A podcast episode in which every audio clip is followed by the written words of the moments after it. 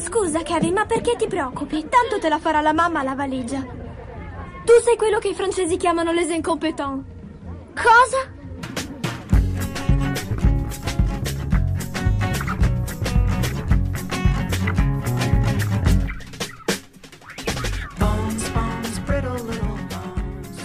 Ciao gente, episodio 50 degli incompetenti, il podcast di cinema in cui la parola d'ordine è entusiasmo. Io sono Andrea Basti, come ci sono gli entusiasti Lorenzo Bertolucci, Entusiasmo. Cristina Resa Ehi, ciao! e Francesco Vignola. Yeah! Allora, episodio 50 Finalmente abbiamo... all'episodio 50 siamo riusciti a fare questo grandissimo evento che avevamo... Infatti davanti a noi c'è un grande pubblico che adesso Basti monta in post-produzione fa un applauso. No, Sì. le faccio tutto con la bocca, li faccio.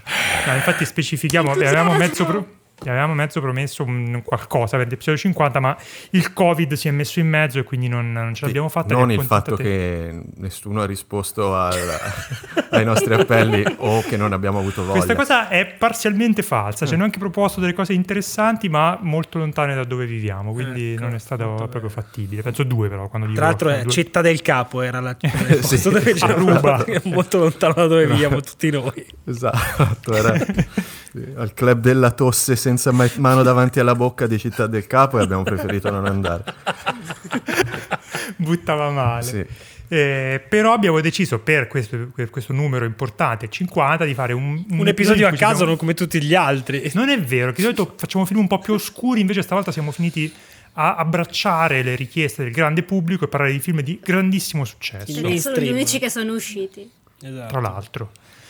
Iniziamo quindi col film che è stato per me difficilmente comprensibile eh, per quanto sia stato chiacchierato, mi è uscita malissimo questa frase, chiacchierato sui social negli ultimi Quindi non tempi. ti aspettavi che se ne parlasse così tanto. Bravo, questo era quello che volevo dire, ma mi sono in- in- imbarcato in una frase più grande di me.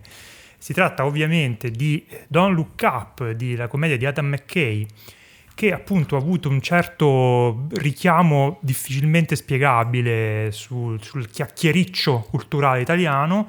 Eh, si tratta della- di, un- di una commedia satirica eh, che parla di, un- di un'America che è una versione diciamo deformata, ma neanche tanto, di cui dell'America trampiana, eh, dove due astrofisici eh, scoprono che un asteroide sta per abbattersi sulla Terra con eh, risultati abbastanza eh, tragici, visto che minaccia. Esatto, visto che minaccia l'estinzione della razza umana. Si eh, troveranno a scontrare con, eh, si scontreranno con eh, un, un mondo politico e anche mediatico piuttosto ostile e ottuso che in una prima fase minimizza e in una seconda politicizza questa minaccia esistenziale di questo meteorite che si sta per schiantare sulla Terra. Ora, come dicevo, è stato un film che eh, io avevo visto al cinema, peraltro, pe- molto prima che uscisse, o almeno un paio di settimane prima che uscisse nelle piattaforme di Netflix, e non mi sarei mai immaginato una risposta così massiccia da parte di, di- di- di chiunque più o meno, probabilmente complice il fatto che è uscito sotto un periodo natalizio su Netflix, complice il fatto che eravamo tutti a casa, tutti l'hanno visto, tutti ne hanno parlato. Secondo me era un film che mh, non meritava quel tipo di attenzioni perché gli, secondo me gli si è chiesto di essere molto più di quello che poi in realtà era. Eh, era un film che innanzitutto fa una satira su un'eventuale risposta politica al disastro climatico e, ade- e adesso uscito in questo periodo invece lo, lo si è appiccicato un po' sulla questione Covid e secondo me in- con questo si, si sono creati una serie di malintesi che hanno fatto de- del male al film. Specifico che sono uno dei pochi qui che era stato mh, tra il abbastanza e il molto entusiasta di questo film, mentre invece in generale se ne è parlato molto male. Quindi diciamo, prima che io ne decanti le lodi, qualcuno vuole iniziare a parlarne male e a farmi arrabbiare per caso? A me non è piaciuto granché questo film. Il motivo per cui se ne è parlato tanto sono quelli, quello che dici te, oltre al fatto che appunto grande film con grandissimi nomi, Netflix, siamo nelle feste, se lo guardano tutti coi parenti, pur di non parlare gli uni con gli altri. Poi uno ne scrive su Facebook e, e da- e- e poi su Facebook il dibattito dopo il primo parere sul film in sé, poi gli altri sono tutti pareri contro chi ha già scritto del film, no? Perché Mm-mm. il dibattito su Facebook è sempre ad personam e mai ad eh, Argumentum. argumentum. Io- non, non credo che sia così. E va bene lo stesso. E io lo, allora, in, in, pochissime parole, poi a, a, così, tanto per togliere tutti gli argomenti a Andrea che dopo ne parlerà bene, io l'ho trovata una, una satira eh, blanda e, e, facile. Cioè, allora, prima cosa, me lo sono visto la sera di Natale da solo, mezzo abbioccato da, dalla, dal pranzo, eppure me lo sono visto tranquillamente nonostante duri uno sproposito, l'ho trovato piacevole, ho riso due o tre volte e mi sono divertito il giusto. Ecco, poi che secondo me non riesce assolutamente ad assurgere a, a, a grande satira sul, sul, sullo zeitgeist eh, della, della, della, nostra società perché è una satira molto all'acqua di rose, molto semplice e molto basilare che di base è, è, con, è contraria soltanto ai bersagli più facili.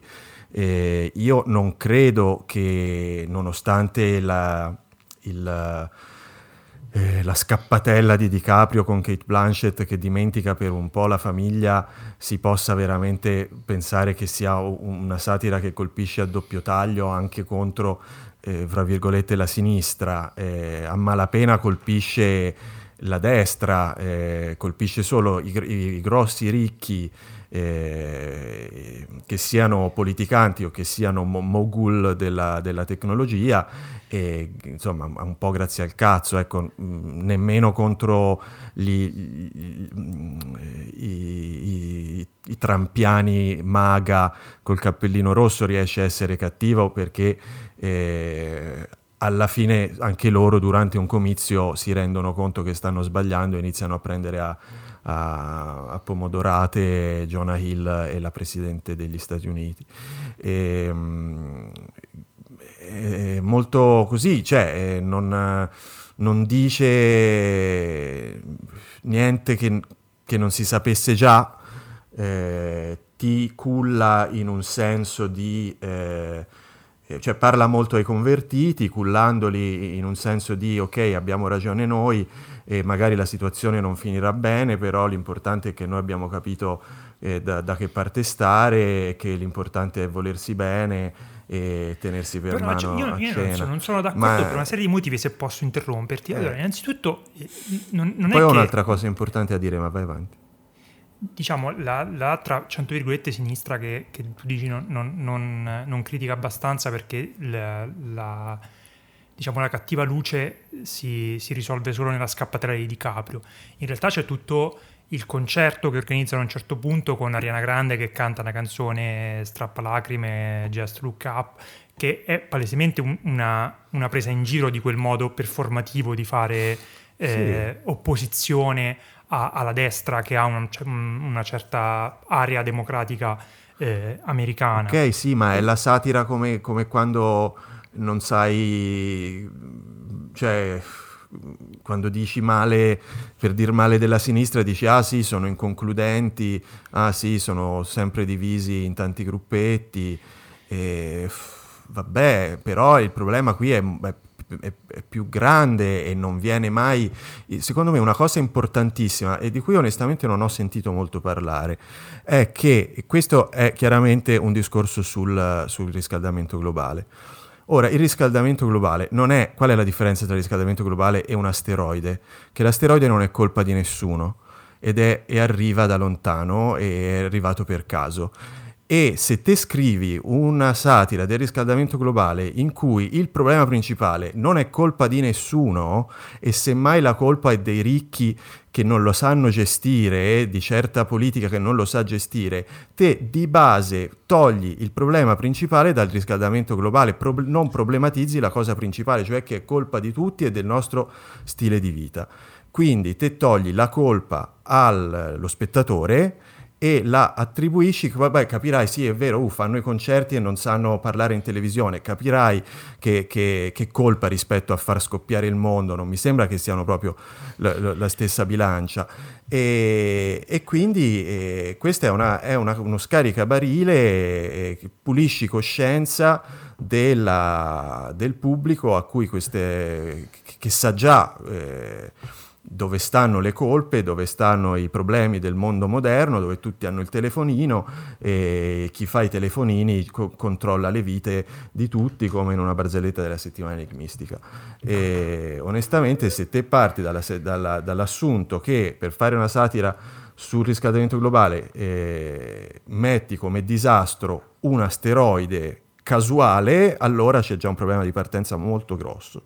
Ma infatti um, sono molto d'accordo con questa cosa perché a monte è proprio a monte, cioè il problema di, di, questo film è che a monte l'allegoria non funziona ed è per questo che ovviamente sta, è uscito coi, in un periodo particolare, ma secondo me è anche per questo che eh, in qualche modo la crisi pandemica ha sovrascritto eh, tu, tutto, lo, tutto, il problema della, dell'emergenza climatica pensando a questo film perché la gente ovviamente non guarda più in là del proprio naso e legge il film esattamente come una, una satira della crisi pandemica quando probabilmente non è mai stato pensato così.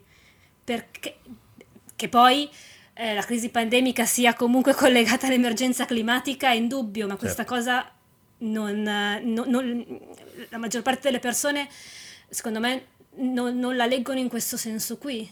Uh, no, quindi è, me... proprio, è proprio a monte, secondo me.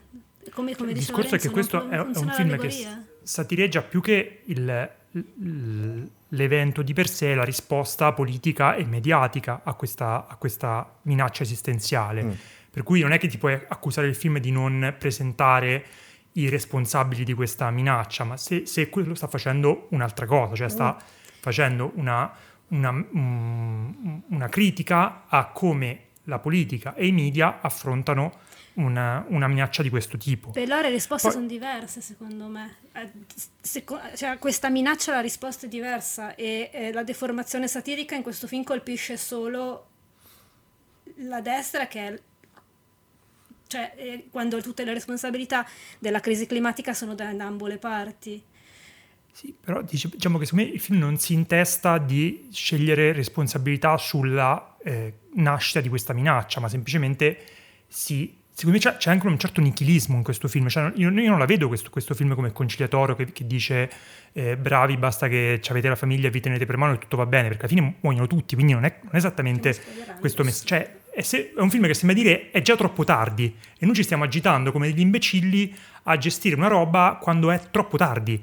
Ed è troppo tardi perché abbiamo perso tempo a eh, politicizzare una questione in maniera sbagliata, cioè semplicemente appunto per cercare eh, delle responsabilità o de, de, un modo per cui eh, continui a proiettarti in un, in un, in un, in un futuro prossimo di eh, rendita politica delle, delle, azioni che fai, e sia perché mercifichiamo e spettacolarizziamo qualsiasi eh, atto pratico e politico e tutto deve passare tra il filtro dei media. Poi che sia una, una satira grossolana, io sono assolutamente d'accordo. Cioè, McKay ricordiamo un attimo che non abbiamo neanche parlato da, di chi è e da, e da, dove viene, cioè è stato quello che ha fatto con Will Ferrell forse le commedie migliori di Will Ferrell, cioè eh, i due Anchorman, Talladega Nights e Step Brothers, e poi ha iniziato a fare un, un cinema un po' più impegnato, un po' più serio, filtrato attraverso la sua sensibilità, perché stiamo parlando di, una, di un regista che è una persona non vicina ai democratici, una persona molto a sinistra che ha sostenuto Bernie Sanders, che ha un, una certa visione, diciamo, da, da, social, da socialdemocrazia, da, insomma, quello, che in America chiamano socialismo, poi non lo è veramente, però comunque lui si, si muove un po' più a sinistra di, quella, di quell'ambito lì. Per cui io in quell'ottica poi vedo anche evidente nel film una satira verso la risposta democratica che è molto performativa e, eh, ed è molto di, di facciata e, e semplicemente di, eh, di, reazione di attesa rispetto a quello che eh, il, l'egemonia politica che la destra trampiana ha avuto eh, occupa, con cui occupa la, la scena, diciamo. Pe, pe, però, però la, cioè la, differenza tra le persone che sono eh, raccontate come persone che sono effettivamente politici e diciamo un mondo liberal che puoi ricondurre vagamente al personaggio di Arena Grande non è proprio la stessa cosa. Però secondo me voglio mettere proprio il piede nella, nella porta per allontanarci un po' dalle, dalle questioni politiche e, e, anche climatiche secondo me.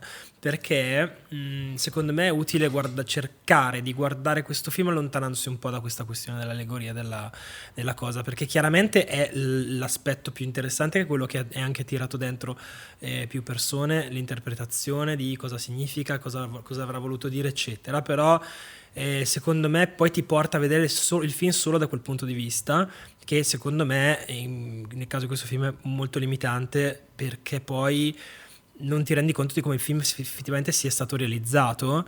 E eh, perché io per esempio ho la, lo descriverei più o meno come l'ha descritto Lorenzo, cioè la, la, la, quando diceva insomma satira blanda, eccetera, tutta quella parte lì la sposa al 100%. Io sono un po' più scontento perché, prima di tutto, perché non mi sono divertito, l'ho trovato un film molto irritante e molto. Ehm, fastidioso nella maggior parte del, delle, delle, parti, ma soprattutto perché è un film che ha come due anime che non riescono a incontrarsi bene eh, anche spesso all'interno della stessa inquadratura eh, c'è una sorta di film, c'è una, un film un pochino più raffinato non è una parola giusta, però insomma un pochino più... Ehm, c'è, c'è, un uno decisamente più grottesco e calcato che è, si identifica con i personaggi di, di, di, di, Mary Streep e di Jonah Hill e poi c'è il film che stanno facendo Leonardo DiCaprio e Jennifer Lawrence. E come a un certo, ci sono a un certo punto nel film la sensazione che stiano facendo due cose diverse e non trovano un equilibrio, un equilibrio quasi mai, una cosa che mi ha molto, mi ha molto infastidito del film Detto questo, secondo me, appunto, cioè, tutta la satira che viene fatta eh, è, a me ha, cioè, mi ha ricordato molto spesso un, un, uno sketch qualunque del Saturday un, un cold open del Saturday Night Live tirato per le lunghe, ma da eh, cui con... McKay viene peraltro. Eh. Esatto, eh. è giusto, eh, anche con quella sensibilità lì di, di, di esagerare per mostrare ehm, diciamo il, le, le, le, le, follie del, del, mondo politico, però secondo me all'interno della, del film che stanno interpretando di Capo Jennifer Lawrence è completamente fuori luogo. E, ehm, detto infatti il film secondo me poi recupera un po' eh, di, di, sua anima, di sua personalità verso la fine quando effettivamente c'è, un, c'è una sorta di, di, di, di diciamo la conclusione della, della parabola narrativa dei, dei, due protagonisti è la parte che mi ha, che mi ha un, un, convinto un po' di più, ma too little too late per quanto mi riguarda, perché ero molto molto scontento. In più sì, ci sono delle cose che mi hanno divertito qua e là, ma ogni volta che poi Jonah Hill apriva bocca mi buttava giù il film completamente perché tra l'altro eh... Jonah Hill che faceva un terzo film ancora perché secondo me ah, non sì. ha capito niente di quello sì, no allora il problema, il problema è questo. non... noi, abbiamo visto, uh, noi abbiamo visto una politica americana che era uh, diciamo uh, a, a, volume 11 eh, per fare una critica di questa, di questa di questo tipo di, di, politica, secondo me non era eh, necessario mettere il volume a 33. Ecco, questo voglio dire. Cioè, eh, è completamente fuori da quella lunghezza d'onda lì. Non, non, funziona secondo me quella satira perché non è più satira, è più una, una sorta di, non so, è un'esagerazione di una cosa che non aveva bisogno di essere calcata così tanto. Eh, però non ha funzionato su di me, magari su, su, su altri può aver funzionato. però detto questo, quello... secondo me è proprio un film che ha, manca di coesione interna e eh, non, non, si capisce bene esattamente quale sia, quale sia il suo scopo, quasi mai. Ma io guarda, quello, quello, che riconosco che è un limite del film, ma è un limite poi in realtà eh, anche della satira del, del Saturday Night Live in questo momento, cioè che, o perlomeno dell'epoca di Trump, cioè che sono convinto che eh, un, in parte, come era successo con noi con Berlusconi, la, l'epoca trampiana ha un po' ucciso la possibilità di fare un certo tipo di, di, di, di satira, di parodia, perché comunque ti ha ammazzato un po' il sottotesto, cioè quando la, la ridicolaggine è così al centro e, e, di fronte a quello che vedi, non, non, non, c'è più un sottotesto su cui lavorare con la parodia, è un po' complicato farla. E quindi per quanto il personaggio di Mary Streep e di Jonah Hill vogliano rilanciare e, e riparodiare, sembra comunque mm, un po', un po' fuori bersaglio, perché comunque quello che faceva Trump era estremamente più divertente e essendo meno preparato ed essendo eh, lui in quel modo lì e la sua amministrazione in quel modo lì. Quindi quello è un problema che però secondo me è la satira in generale. In questo film è vero che qualcosa non funziona e sembra a tratti, secondo me non sempre, un, un sketch del Saturday Night Live un po' troppo allungato. Tra l'altro è un film lunghissimo che non ha nessun bisogno di essere così lungo. Però ritengo che sia un, una, una, satira per quanto grossolana comunque intelligente nel colpire dei punti che sono quelli scoperti in questo periodo. Cioè, sono, lui cioè, riesce chirurgicamente a trovare qual è il problema della, de, della, polit- della risposta politica a, a, alle minacce climatiche o naturali, della risposta mediatica a come si trattano questi, questa, quella comunicazione scientifica, cioè riesce a toccare determinati punti. E in quest'ottica io tra l'altro, per quanto mi, mi, mi abbia appunto stupito e credo che abbia fatto male del film, riesco a capire perché in molti hanno trovato un, un, un, uno specchio della situazione eh, Covid, perché comunque è ovvio che se tu parli di quelle, di, di, del, del, circo mediatico e del, dell'inabilità politica, anche un, una, un'interpretazione sul Covid si attaglia abbastanza bene. Poi, appunto, secondo me poi non funziona qualcosa e, e perde qualcosa il film se continui a leggerlo quel, con quegli occhiali lì. Però comunque è, è, pur non essendo McKay un regista bravo, perché non, non, ha una messa in scena decente e il film è, è appunto, come dite voi, anche nella costruzione delle, de, delle gag è molto scritto e poco visivo, quindi è, un, è, una cosa che, di cui si, si, sente il peso della provenienza eh, televisiva, cioè McKay è uno che faceva comunque commedie in cui una buona parte era dettata all'improvvisazione, in cui tutto il meccanismo eh, comico era, era, tutto sul grottesco e sull'assurdità, per cui nel momento in cui tu lo ancora dei problemi reali perde un po' di forza. Sì, però i, i film di McKay, quelli che citavi tu, eh, te, tipo Talladega Nights o, o Anchorman o anche eh, The, The Other Guys, si chiamava The Other Guys, The Other Guys molto bello, molto molto bello. Eh, erano tutti film in cui lui aveva, cioè, mh, una, non lo so, una era serrato, era rotondo, era un regista perfetto per quel tipo di cosa lì, eh, non aveva sbavature. Questo è un film che è un po' fuori controllo, secondo me, a un certo punto. È una delle cose che mi ha dato più, eh, più fastidio è stato il, il personaggio di, di Uh, co- come cacchio si chiama Coso Mark Rylance che fa una specie di parodia di un mix di diciamo dovrebbero essere una specie di Elon, Elon Musk, Musk. meets Mark Zuckerberg meets Steve Jobs uh, che uh, ries- secondo me non riesce, non riesce, a dirigerlo quantomeno cioè non, non, gli, gli, dà un compito e poi questo gli scivola di mano cioè non sono convinto che lui abbia ottenuto da Mark Lawrence una, una, una performance appunto sotto il suo controllo ecco e questo vale anche per molti altri, per altri attori che però comunque sono magari un pochino più non lo so, Mary Strip alla fine a me non è piaciuto il suo personaggio come è scritto, l'ho trovato molto una parodia molto sciocca di un presidente americano, eh, molto superficiale, irritante, ma eh, lei comunque fa quello che gli viene richiesto, mentre invece Rylance porta il film in uno sketch continuo ogni volta che appare sullo schermo e, e questo è il t- tipo di controllo che secondo me McKay non riesce a avere su questo film. Mentre invece la grande scommessa che io a me era piaciuto però non, non, non, sono uno di quelli che proprio si era strappato i capelli però comunque sicuramente avevo riconosciuto le sue, le sue capacità e lì era riuscito a fare una cosa più come, come dicevamo prima serrata più eh, ingegnosa, inventiva, mentre qui non ci sono, non ci sono grandi invenzioni, tutta la parte, chiamiamola così, fantascientifica, cioè, mi rendo conto che non è fantascienza vera e propria, però diciamo la parte strettamente che porta avanti la storia, è un po' un riciclo di film catastrofici che abbiamo visto, in cui a un certo punto ci si ferma e si, si fa un quattro risate alle spese della politica Uh, che, non, che in, in, nei film catastrofici generalmente viene eh, diciamo, raccontato in altri toni, ma il contorno è più o meno una roba che abbiamo già visto cioè, mille volte. Io onestamente non, non... No, vai Cristina.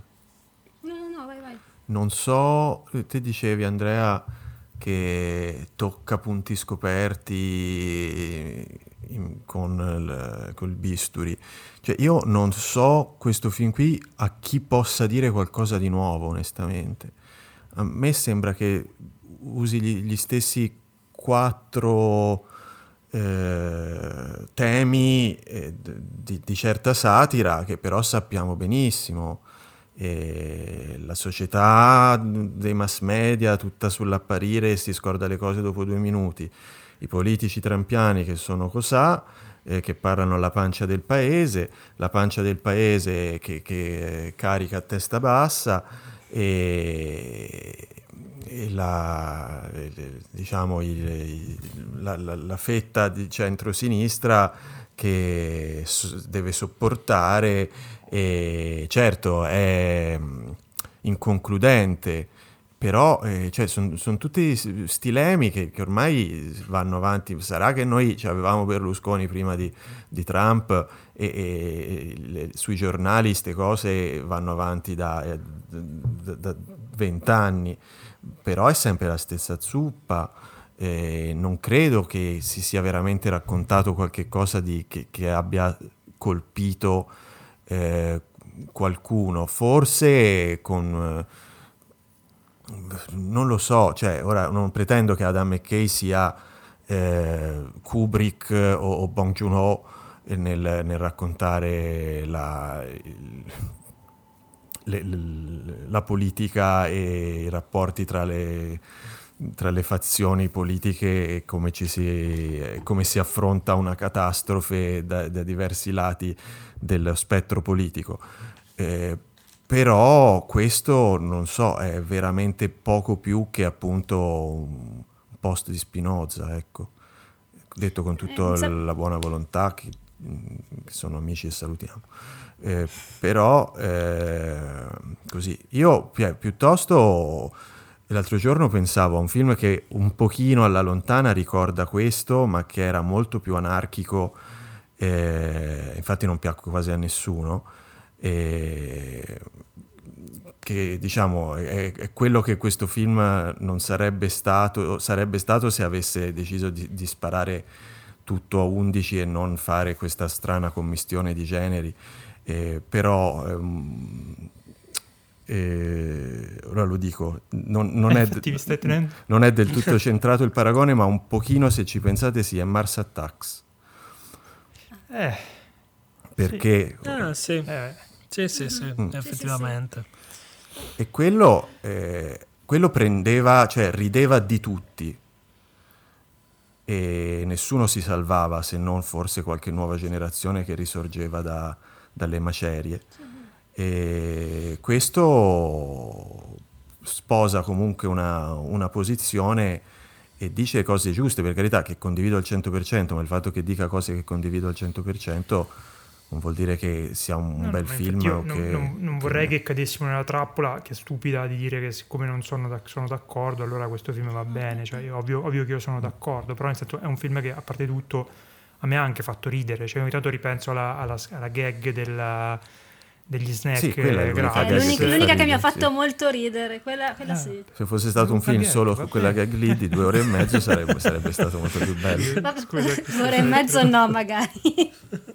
No io volevo dire una cosa sul tipo di satira perché voi avete tirato fuori il Saturday Night Live e sicuramente è centrata la cosa, però a me ha ricordato anche molto, soprattutto nella parte più grottesca eh, de- della satira di McKay, ehm, South Park, il modo di fare satira di South Park, però laddove eh, Stone Parker eh, sparano anche loro tutto a, a, volume altissimo e qualunque parte non è, non è, al sicuro e qualunque personaggio è grottesco. Eh, qui questa mancanza di equilibrio tra satira e comunque cinema di buoni sentimenti, perché alla fine è quello, ci sono anche dei momenti di, più emotivi, fa sì che non si eh, possa arrivare a quel tipo di satira lì. Uh, però secondo me eh, eh, tutti i personaggi politici vengono da quel tipo di satira lì, però. Ma non è abbastanza cattiva, non è abbastanza sporca, non è abbastanza... È come se siete... È, è un film democristiano, non so come spiegarlo. No, secondo me più che democristiano è un film che ha... Perché McKay è un po' così, cioè un po' ogni tanto pedagogico, perché alla fine anche La Grande Scommessa si metteva in cattedra e ti spiegava che cosa era successo, anche Vice, diciamo tutta la, la, la fase poli- più esplicitamente politica di McKay, perché tanto anche le sue vecchie commedie erano politiche, ma la politica era in secondo piano rispetto alla commedia. Qui diciamo che ha invertito un po' i fattori dell'equazione. Però è ovvio che tu dici a chi si rivolge. Secondo me è evidente che ha un, un punto di vista rivolto verso un, cioè una certa idea di populismo di sinistra, perché alla fine gli unici a uscirne, tra virgolette, bene, perché poi alla fine, ripeto, è un film, secondo me, che è molto pessimista e molto nichilista. Unici a, comunque a uscirne come delle brave persone sono la, la working class americana, penso a, al personaggio di Timothée Chalamet e i suoi amici o la famiglia di, di Leonardo DiCaprio, che sono in, inquadrati come eh, working class lontana sia da, dai riflettori mediatici, tanto è vero che non sono in grado di gestirli quando ci trovano contro, sia lontano da una politica che non riescono proprio a capire. E quindi è ovvio che ha in mente quella roba lì e il film è populista e, e, e per qualcuno può essere un problema, me ne rendo conto. Per me non lo è e non riesco a capire perché il fatto che sia un po' grossolano, un po' grezzo e un po' facilone sia questo problema insormontabile che lo rende un bruttissimo film. Ecco, questo è una no, però in realtà volevo dire che un bruttissimo film non è, è un film molto lungo, secondo me, che si fa sentire da quel punto di vista, cioè un po' io l'ho patito. Uh, è un film medio, molto medio, molto solo medio. che in un, in un, dibattito in cui uh, il, il, giudizio su questo film si è polarizzato in una maniera incomprensibile. Eh, cioè io ho visto gente che urlava il capolavoro e gente che urlava la merda totale. Eh, nel senso, dopo, io l'ho visto tra l'altro dopo uh, che questa cosa era cominciata a montare, non riesco proprio, cioè riesco a capirlo uh, a livello sociologico perché? Perché questo periodo qui in cui la gente stava a casa, molte persone erano in isolamento, in quarantena, un film che tra l'altro tratta anche di come la gente percepisce la scienza e in qualche modo le risposte a, a, a dei problemi pratici di, di, crisi e di emergenza che la scienza dà e non le accetta, può essere letto in un certo modo, quindi credo sia per questo che la risposta è stata così polarizzata però non è una... Cioè, questa cosa non c'entra con il film, ma c'entra con la situazione eh, sociale e, e sanitaria e, che stiamo vivendo. Il film è un film con dei problemi, tra l'altro possiamo anche tirare sempre in ballo la stessa cosa della produzione Netflix che in qualche modo spesso e volentieri quando lascia brilla sciolta i registi a volte escono film molto belli, a volte escono film poco equilibrati, perché comunque il, il ruolo di, di un, della produzione è, è, qualcosa che cioè, eh, serve ai film. Magari poi è fatta alla cazzo, però eh, quando è, è, fatto bene è un lavoro che serve. Questo film, secondo me, un po' questa cosa la soffre. Perché anche una sforbiciata, a un certo punto sembra, sapete quando bisogna resta- ristrutturare una casa e grosso budget, devi spendere tutti i soldi? Eh, questo film sembra così, cioè prendiamo, prendiamo questo attore, prendiamo quest'altro dobbiamo spendere tutto il budget. Cioè, ci sono delle cose che eh, so, sembrano appiccicate, cioè sembrano appiccicate, sembrano buttate lì per fare minutaggio, per, uh, per mm. mettere nomi sulla locandina. Non lo so se a voi è sembrata questa cosa. Da, io a, pro- a proposito di, sulla locandina e sul discorso del film un po' disunito, utilizzando una parola delle parole del 2020, una della, delle parole del 2021 e, e eh, il personaggio di Kate Blanchett che non abbiamo ancora citato e che mi ha fatto molto eh, mi ha fatto molto specie perché quando appare il personaggio di Kate Blanchett accanto a Tyler Perry per fare questa coppia di i conduttori di uno show del time americano lei sembrava un po' modellata su Katie Lee Gifford o comunque questo tipo di presentatrici un po' che sembrano sempre un po' alticce sembrano sempre un po' allegrotte così e, um, ho detto ah c'è Kate Blanchett che fa la parodia di una, una Anchor Woman e poi dopo sparirà poi tornerà la vedremo sempre in quell'ambito lì e in quell'ambito lì fai la gag su come, perché lei poi è irriconoscibile, tutta spiallata, tutta rifatta così. Ma quando Kate Blanchett poi entra a far parte del, della, della, storia seria, diciamo, ci sono queste scene in cui lei e DiCaprio dividono lo schermo in cui io eh, non capivo più cosa stavo guardando. Sto, sto guardando un film serio, una parodia, sto, cosa, cosa, cosa, dove, dove sto andando? E niente, questo è il discorso che abbiamo fatto prima è completamente fuori, fuori controllo. Io ritengo che questo, questa bulimia di attori, gag e situazioni, questa che voi chiamate fuori controllo, è un po' una cifra del cinema di McKay, perché se voi rivedete Step Brothers o Anchorman, erano film che vivevano di questo accumulo di, di, cose che sembravano venire da, da, da un universo diverso da quello in cui era il film, cioè la, la, cosa più iconica di Anchorman erano le lotte tra i, tra le, i gruppi di giornalisti che si scontravano e si ammazzavano tra di loro è una roba che poi non c'entrava niente, c'era una parentesi sì, completamente sì, sì, fuori. Però, era diciamo... costan- però, era costantemente divertente, cosa che Don't Look, Don't Look Up non è. Sì, eh, cioè, non è. io infatti quello che ti dico, io preferis- pref- preferirei un McKay diverso, preferirei il McKay che, che era prima, diciamo, di questa, di questa svolta più esplicitamente eh, pedagogica, come, come, come, stavo dicendo. Però secondo me, A, non, non, è che mi posso lamentare di quello che il film non è, cioè eh, io prendo il film per quello che è, poi ovvio a me ha, fatto, a me ha divertito, cioè a me le gag per quanto rossolane mi sono, state, sono, sono molto divertite. E per cui rimango perplesso appunto quando si rimprovera al film di non essere abbastanza intelligenti, di aver fatto una satira abbastanza raffinata, oppure di parlare in modo sbagliato della situazione del, del, del Covid, perché poi appunto come mm, mi dicevo, è ovvio che parlare della risposta eh, del, de, del, rapporto diciamo, tra la comunicazione scientifica, i media e il pubblico con un problema come il, il, ehm, il, disastro climatico, dove ci sono certezze scientifiche e una sorta di data di scadenza che non è rimandabile, non si può adattare a un discorso sul Covid dove, non che il Covid non esista, però nel senso dove i dubbi sulle posizioni politiche, la risposta, stavo per dire, la, la, risposta, la risposta, politica a, a, a, alla gestione della pandemia ha molti più dubbi. Cioè noi sì, però cioè, l'interpretazione del Covid poi fa saltare anche tutto il discorso della rimozione collettiva, eh, sì. della rimozione mediatica che c'è nel, nel, nel, discorso del global warming e in The Look Up, mentre nel Covid ovviamente non, non esiste la rimozione collettiva, anzi, semmai...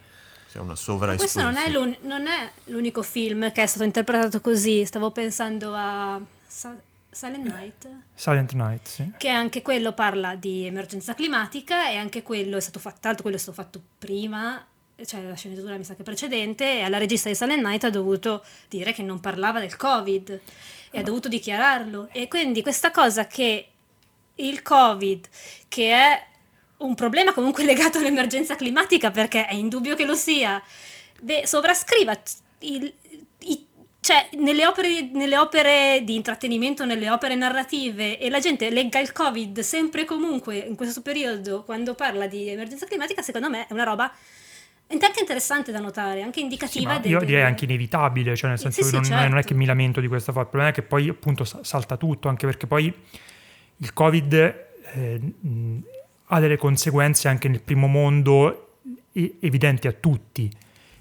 Il disastro climatico, eh, appunto il primo mondo può evitare di affrontarlo per un po' perché non hai Finché? conseguenze dirette sulla tua vita, esatto, finché non è troppo tardi, come il film ci dice, cioè a un certo punto è troppo tardi, non si può fare più niente, devi, pensare alle cose a cui tieni e che nel caso di, di, di McKay sono la famiglia e un, uno strano sentimento religioso che non, quello sinceramente non l'ho capito diciamo il finale con loro con non l'hai capito evidentemente Chalamet. per lui è importante quello. Se ti è piaciuto il sì, film sì, vuol dire sì, che per te è importante il sentimento è importante se ti piace, se non ti piace Gesù, se non ti piace Gesù sono problemi tuoi ma tra l'altro io avevo anche io Gesù ci stimiamo molto quindi non vi preoccupate no che noi vediamo questo film da qui ma questo film è un film che parla della situazione politica statunitense e eh, il modo in cui è stato percepito probabilmente lì è diverso dal modo in cui è stato percepito qui perché sono, io mi rendo conto che ci sono delle anche citazioni dirette a delle cose. Per esempio quando Jonah Hill dice a ah, mia madre è molto attraente sì, tipo una citazione diretta a Trump che diceva a mia figlia che bella che è sì, se non fosse noi no, quelle cose forse sì esatto quelle cose forse le percepiamo in maniera diversa e anche questo io ora non lo so come è stato, ora, come è stato accolto uh, oltreoceano. Ma io ho visto che i discorsi attorno sono molto simili, simili, a quelli che sono visti tra di noi, sì, però sì. diciamo che la, la, magnitudine con cui se ne è parlato è molto minore. Ecco, eh, di quanto cioè, come, di un, oggetto, come di un diciamo, oggetto culturale importante. Però, cioè, però effettivamente è un film molto molto statunitense, cioè sì, è un film che quindi... Uh, bisogna anche Sì, sì, ai, ai, limiti, ai limiti di un'operazione del genere. Bene, adesso passiamo al... Questo era Don't Look Up che trovate su Netflix, ma tanto l'avete già visto tutti, quindi di cosa stiamo parlando. Altro film che probabilmente avrete già visto se siete interessati al cinema di fantascienza è ovviamente Matrix Resurrection, che... Eh, Resurrections, le resurrezioni, scusami. A vent'anni di distanza dalla trilogia originale, diciamo, la Wachowski riprende in mano la sua creatura. E nel farlo spiazza un po' tutti con questo sequel che più che guardare a Matrix guarda, secondo me, la produzione recente delle, delle, delle registe, secondo me, eh, soprattutto la serie Sense8 è quella con cui questo film dialoga di più. E con questo sguardo Lana Wachowski, senza la sorella, questa volta si, si approccia al film quasi in un, in un, senso critico rispetto a quello che è stato Matrix, sia come film in sé e saga in sé, sia come impatto che ha avuto sulla cultura contemporanea. Un approccio critico e anche abbastanza meta-cinematografico, è un film che parla di Matrix. Il risultato di questa operazione, sicuramente bizzarra, sicuramente spiazzante, è un, stato molto divisivo. Qui mi sembra che siamo tutti, diciamo, tra il, il contento e il contentissimo. Il disinteressato sì, completo. Eh, il disinteressato esatto. perché Lorenzo non l'ha visto, perché è una persona molto cattiva. Vado, visto che voi parlate di questo, mi vado a fare un'altra tisana. Il, eh, il miglior film delle Wachowski è Speed Racer. Ciao anche secondo me, bravo. e quindi riprendendo invece a parlare non di Speed Racer ma di Matrix Resurrection, diciamo appunto il, quello che si sta vedendo ora, secondo me, è una certa risposta tra il deluso e l'apertamente ostile, quantomeno ah, sì? in una certa parte di, di fan. Ah sì? Non avevo sì, idea. E secondo me la risposta ostile è una risposta che Lana Wachowski ha cercato, perché è un film che apertamente mette in crisi un certo tipo di fandom che aveva ah, visto in Ma- esatto, che aveva visto in, in Matrix solo la superficie, diciamo, aveva anche, insomma, rispettabilmente ignorato molti sottotesti, ignorato insomma la parte più scopertamente filosofica e ingenua del, del messaggio del, dei, dei, tre film. E eh, è rimasto deluso da un film che effettivamente sul lato action non, secondo me fa cose anche belle, altre un po' meno, ma sicuramente non impattanti e rivoluzionarie quanto era stato Matrix in, in, e anche rispetto al, all'orizzonte del cinema action di fantascienza attuale. Però, però secondo però me... Posso, però posso dire una cosa sì. eh, rispetto a questo. Io non mi... Allora, eh, quando ho iniziato, sono, intanto sono molto contento, come dicevi, di questo, di questo sequel, anche perché, diciamo la verità, era molto facile sbagliarlo proprio totalmente. Mm-hmm. Tra l'altro rivisto, ho rivisto per l'occasione la trilogia originale e uh, devo dire che uh, continuo a difendere a spada tratta Reloaded che secondo me è un film molto sottovalutato mentre invece ehm, eh, diciamo Revolution Shons. Revolutions uh, no tanto è peggiorato anche col tempo. Probabilmente ci sono dei problemi grossissimi dovremmo fare un episodio a parte sulla trilogia di Matrix che non faremo. No. Ehm, quando ho iniziato ma sarebbe bellissimo quando ho iniziato Matrix, Matrix Resurrections, eh, diciamo per i primi quarto d'ora, 20 minuti, che poi è più o meno quello che si era visto nel trailer, che si era capito quale fosse l'impostazione iniziale. Quindi, se avete visto il trailer, lo sapete, troviamo eh, il personaggio di Keanu Reeves eh, in una realtà, eh, diciamo, odierna, chiamiamola così, alle prese con una, una- eh, una terapia psicanalitica non sapevamo, non sapevamo molto altro, a dire la verità. Se non andavamo per vedere il. eh, c'erano queste scene di lui da- dallo, psi- dallo psicanalista che era interpretato da Neil Patrick Harris e non sapevamo bene che cazzo stava succedendo. E vedendo i primi 20, 25, 20 minuti di film, 25 minuti di film, una, per un attimo temuto che fosse soltanto un film molto meta, molto su Matrix, come l'hai descritto tu.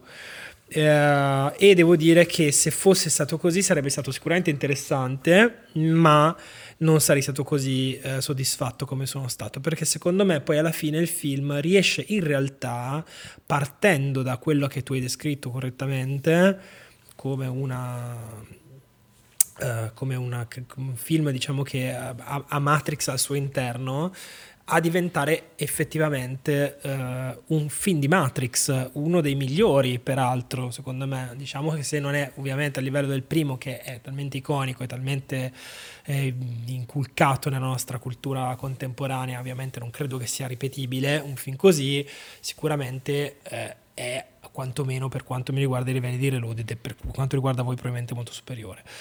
Ehm, un amico ha, ha citato qualche tempo fa, non mi ricordo se in chat oppure in, uh, su Letterboxd, un altro film che eh, lo- glielo ricordava e quando l'ha detto mi si è illuminata la lampadina perché effettivamente è un'operazione che trovo molto simile, cioè Nightmare Nuovo Incubo di Wes Sì. Craven. E eh, se volete che io vi descriva com'è Matrix Resurrections, che pensate a Nightmare Nuovo Incubo di Wes Craven applicato al mondo di Matrix e non al, al mondo di Freddy Krueger. È una cosa di questo tipo, come là era riuscito a far partire, a partire da un discorso profondamente meta cinematografico, c'è Robert Englund che fa la parte di se stesso e tutto il resto, a trasformarlo in un horror vero e proprio, che tra l'altro secondo me ha i massimi livelli della saga, in- in- nello, ste- nello stesso modo eh, Lana Wachowski è riuscita secondo me a fare un, un film di Matrix che in realtà mi rendo conto che ci siano dei co- coglioni che devono sbattere contro questo film però vabbè pace all'anima loro. Secondo me c'è anche quell'aspetto lì c'è l'aspetto della, de- dell'azione c'è l'aspetto che ti gasi ci sono quelle cose lì ci sono cioè non pensate che questo è un film tutto fighettino in cui si fanno i ragionamenti e basta cioè c'è un film comunque che ha una componente ehm, con, con tutti, con i limiti secondo me qui anche economici della, della questione non soltanto dei limiti di artistici perché a un certo punto si vede che ci sono dei paletti boh, di budget secondo me oltre i quali non riesce a fare delle cose le fa così e così però pace ci ce la mette tutta. E, e comunque però quella dimensione lì di action e di fantascienza c'è e si mantiene e da un punto di vista narrativo eh, proprio di eh, continuità con la trilogia precedente secondo me è molto coerente e se mi avessero detto secondo te come potrebbe essere andata avanti dopo Matrix eh, eh, dopo Matrix Revolution se mi avessero detto ah guarda in Resurrection succede questo e quest'altro avrei detto eh sì ci sta effettivamente è tutto abbastanza, tutto abbastanza ben congegnato. Sì, chiaramente è il loro mondo è il suo mondo è il mondo che conosce meglio di quanto lo conosciamo noi quindi lo tratta bene ecco questo voglio dire. Cristina. No, allora, premetto che io ho amato tantissimo il film e- e lo descrivo come un film a cui volere bene. Non è un film perfetto, ma proprio un film di, di cuore, un film che parla, cioè, co- proprio in modo sincero.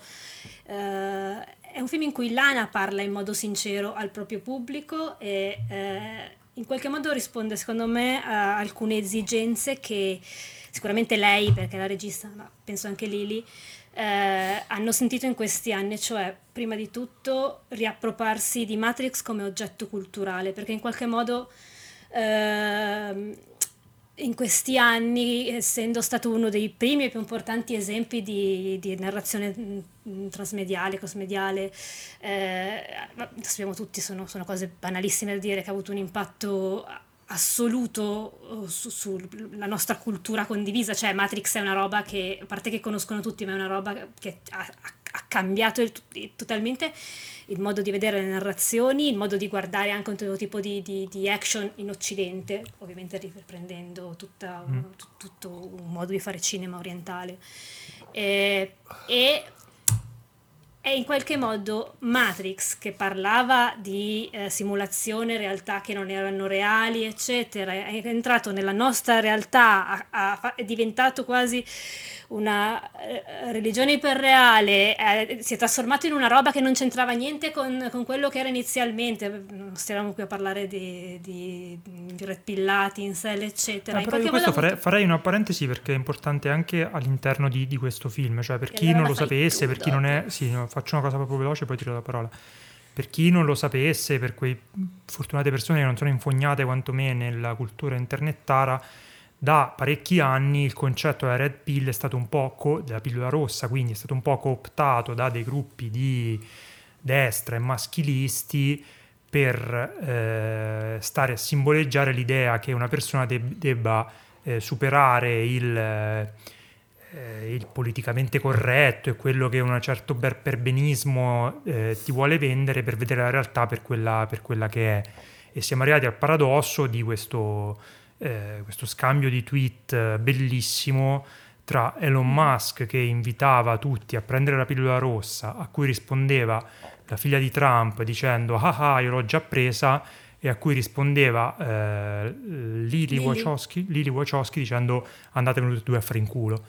Questo film è un po' quel tweet lì, è un po' andatevene tutti a fare in culo, perché problematizza e mette all'interno del film quell'interpretazione terrificante della pillola rossa e, dite, e, e, e dice palesemente che chi eh, si è appropriato di quella cosa è un povero imbecille. Sì, sì. Poi, secondo me, come dicevo oggi a Cristina, quello che ho apprezzato molto di questo film è anche che questo tentativo di Lana Wachowski di rimettere il dentifricio nel tubetto, di cercare di eh, riportare a sé tutti i fili di quello, dell'impatto che ha avuto eh, Matrix nella cultura collettiva, è un combattere contro i mulini a vento, però secondo me sta anche nel fascino di questo film perché anche il film è, e anche la Wachowski è consapevole che sta facendo un qualcosa di quasi sì, sì. Si riappropria della, sì, ma se, però se ne riappropria in una maniera secondo me molto intelligente e mm. molto anche ehm, coerente con tutto il modo con cui Matrix ha lavorato ehm, sulla, nella, sulla cultura popolare. Eh, lo fa in qualche modo Uh, se Matrix in qualche modo è uscito da Matrix di finzione ed è entrato nella vita reale delle persone attraverso diciamo che Matrix è l'esempio più eclatante uno degli esempi più eclatanti insieme a Star Wars forse di, di cultura convergente in cui il pubblico e il fruitore a un certo punto si mette a pensare cose che diventano parte della mitologia della narrazione in qualche modo eh, parte integrante, quindi è una cultura che si crea anche attraverso l'interazione col pubblico. Sappiamo che comunque ci sono stati eh, i, i, film di Animatrix, quindi i film animati, ci sono stati i i videogiochi, ma anche addirittura eh, mi ricordo che c'erano un sacco di, di, di, indizi e cose quando sono usciti gli altri due sequel, cioè proprio uno degli esempi più eclatanti. una delle cose pionieristiche sì. scusa, che fece sì, è sì. che quello che sta facendo adesso l'MCU ai tempi loro lo fecero con un sì, coraggio sì. molto maggiore perché tanto sì, che Matrix eh, Reloaded c'erano dei personaggi che se tu non ti eri visto gli Animatrix non capivi chi cazzo fossero. il ragazzino no. che diceva delle robe tipo mi hai salvato la vita e tu non sapevi. Tra l'altro gli Animatrix sono tra le cose migliori, cioè sono bellissimi secondo me. Mm-hmm. Eh, in ogni caso, in questa, e lo fa in modo, cioè in qualche modo, cioè ora dirò una cosa un po' contorta, però Lana con questo film in qualche modo ha portato la propria es- ha riportato la realtà in Matrix, cioè la propria esperienza personale e le sue istanze, quello in cui lei crede, lo ha rimesso nel film eh, creando un altro strato, un altro layer di, di, di, di, narrazione meta, perché ora non so se possiamo dire cose della trama, però c'è, c'è sì, ancora un altro sì. strato eh, eh, quando comunque vediamo, vediamo che Neo, eh, Neo è un, um, un, game designer e quindi ha creato, eh, all'inizio sembra che abbia creato il Matrix che abbiamo visto nel, nei film precedenti, poi vabbè, ora non sto a dire cosa succede. Mm, diciamo, si Però, complicano me, le cose. Si complicano le cose, mette un altro strato e facendolo riesce a, secondo me, sistemare delle cose che sono invecchiate un po' male o che nel loro cioè, nel percorso, suo percorso, ma anche nel percorso anche di, di, vita proprio, erano molto diverse all'epoca. Perché anche cioè, eh, cioè, la stessa Lana credo recente, un po' di anni fa ha detto che Matrix era chiaramente una metafora della, della mm, mm, transizione. E um, anche il personaggio di Switch doveva essere un, personaggio di una persona transgender.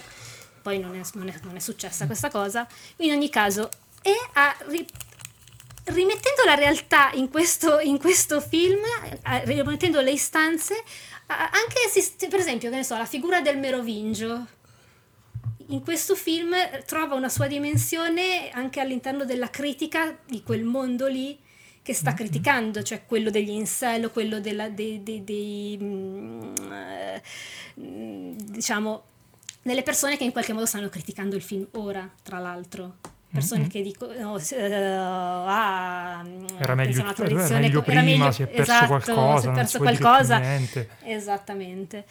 E, e, secondo me lo fa in un modo intelligente, cristallino, lo fa addirittura fuori allegoria, nel senso che il film è, a un certo punto smette di essere un'allegoria, cioè ti dice le cose in faccia e te le dice chiare e tonde. E in questo caso funziona, perché quello, lei quello che vuole fare, anche questa cosa che eh, l'azione è meno dirompente e Matrix ha insegnato, cioè, cioè Matrix è l'emblema della, della, de, dell'azione, del, uh, de, dell'innovazione nel, nel, nel, nel, mettere in scena l'azione. Non, interessa, non le interessa in questo momento, lei vuole semplicemente riprendersi il suo oggetto culturale dare un calcione alla cultura convergente per quanto sa che non è possibile farlo perché Matrix rimarrà quella cosa lì mm ma è un tassellino in più. Chi capisce, capisce. È una cosa di cui probabilmente aveva bisogno, cioè si capisce l'urgenza del dietro a questo film si capisce l'urgenza di fare questa cosa. Io ho letto del, de, ho sentito della gente che diceva ah, perché eh, è tutto per marketing, si riprendono le cose per marketing, per fare soldi, eccetera. Non, non, non credo che sia cioè sicuramente no, c'è anche perché poi ma non credo che sia questo il caso. C'è l'aspetto economico, c'è sicuramente, però già nei primi 20 minuti viene subito pro- problematizzata questa cosa, sì, perché sì, sì. sia all'interno del film che eh, probabilmente nella testa di Anna Wachowski c'è uno scontro evidente tra la produzione che richiede una cosa, i fan che richiedono qualcosa sì, sì. e l'autore che invece vuole dire le sue cose eh, Ma poi lei, contrasto lei, con lei sceglie quello, cioè fa sì, quello che le pare. E secondo me è proprio un film a cui volere bene con tutti i suoi difetti.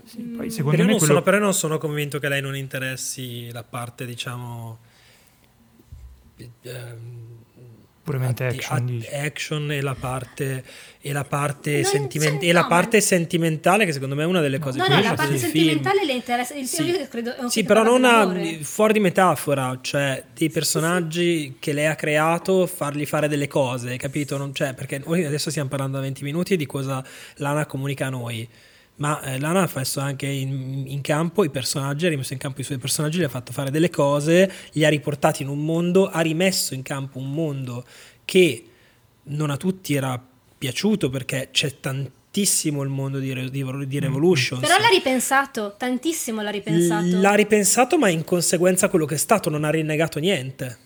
Secondo me, no, secondo me, poi c'è un, secondo me Merovingio l'ha rinnegato di brutto perché lo, lo ha ridicolizzato in maniera. Per, però, secondo me c'è un filo rosso che lega eh, quello che, eh, l'operazione che aveva fatto il Resurrections con tutti i film che ha fatto fino a quel momento, le serie TV e questo sì. qui, cioè il fatto ah, che questo è al, al cuore un film sulla forza dell'amore, cioè veramente sì, sì, ha, è un film che pur complicando molto nelle premesse poi spoglia piano piano, cioè toglie un, uno strato alla volta per portare a un, a un, messaggio che nella sua sincerità, perché quello che io ho sempre apprezzato quest, del, della fase post-Matrix delle Wachowski, scusate, di, Lana e Lily Wachowski, è che sono registe estremamente sincere, che non hanno eh, voglia e non hanno bisogno di nascondersi dietro strati di eh, protezione, di ironia, di, eh, di cautela, ma che sono delle registe che sono in grado di parlare di sentimenti basilari, di sentimenti eh, universali in un modo assolutamente non pretenzioso, assolutamente sincero, assolutamente svergognato. Poi questa cosa non, non mi è mai particolarmente, non mi è mai col, col, particolarmente colpito al cuore, per cui non, non, mi, non mi sono mai innamorato delle loro cose, non mi sono mai...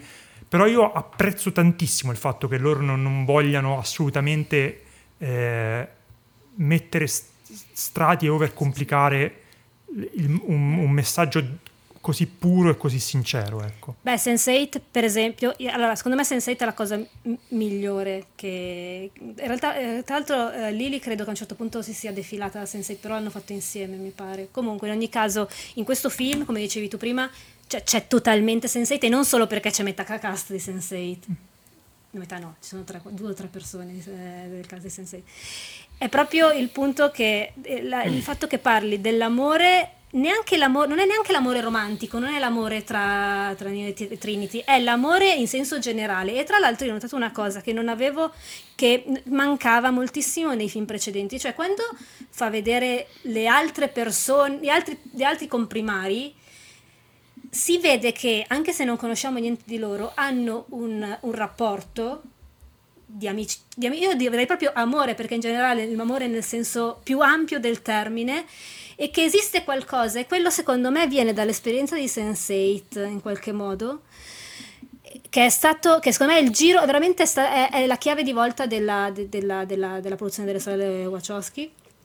E, è quello il tema che è in qualche modo l'amore e la cooperazione che possono cambiare il mondo. E so che sembra naif, ma questo, secondo me in questo film, anche nella, ha una forza dirompente, al di là di, de, della trama, anche senza il per esempio, la, il livello proprio di intreccio era molto...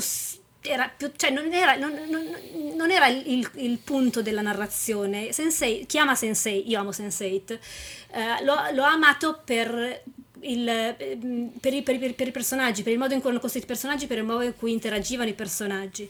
E questa cosa io l'ho ritrovata in questo film, anche se ovviamente eh, cioè, in maniera meno esplicita perché era un altro tipo di storia.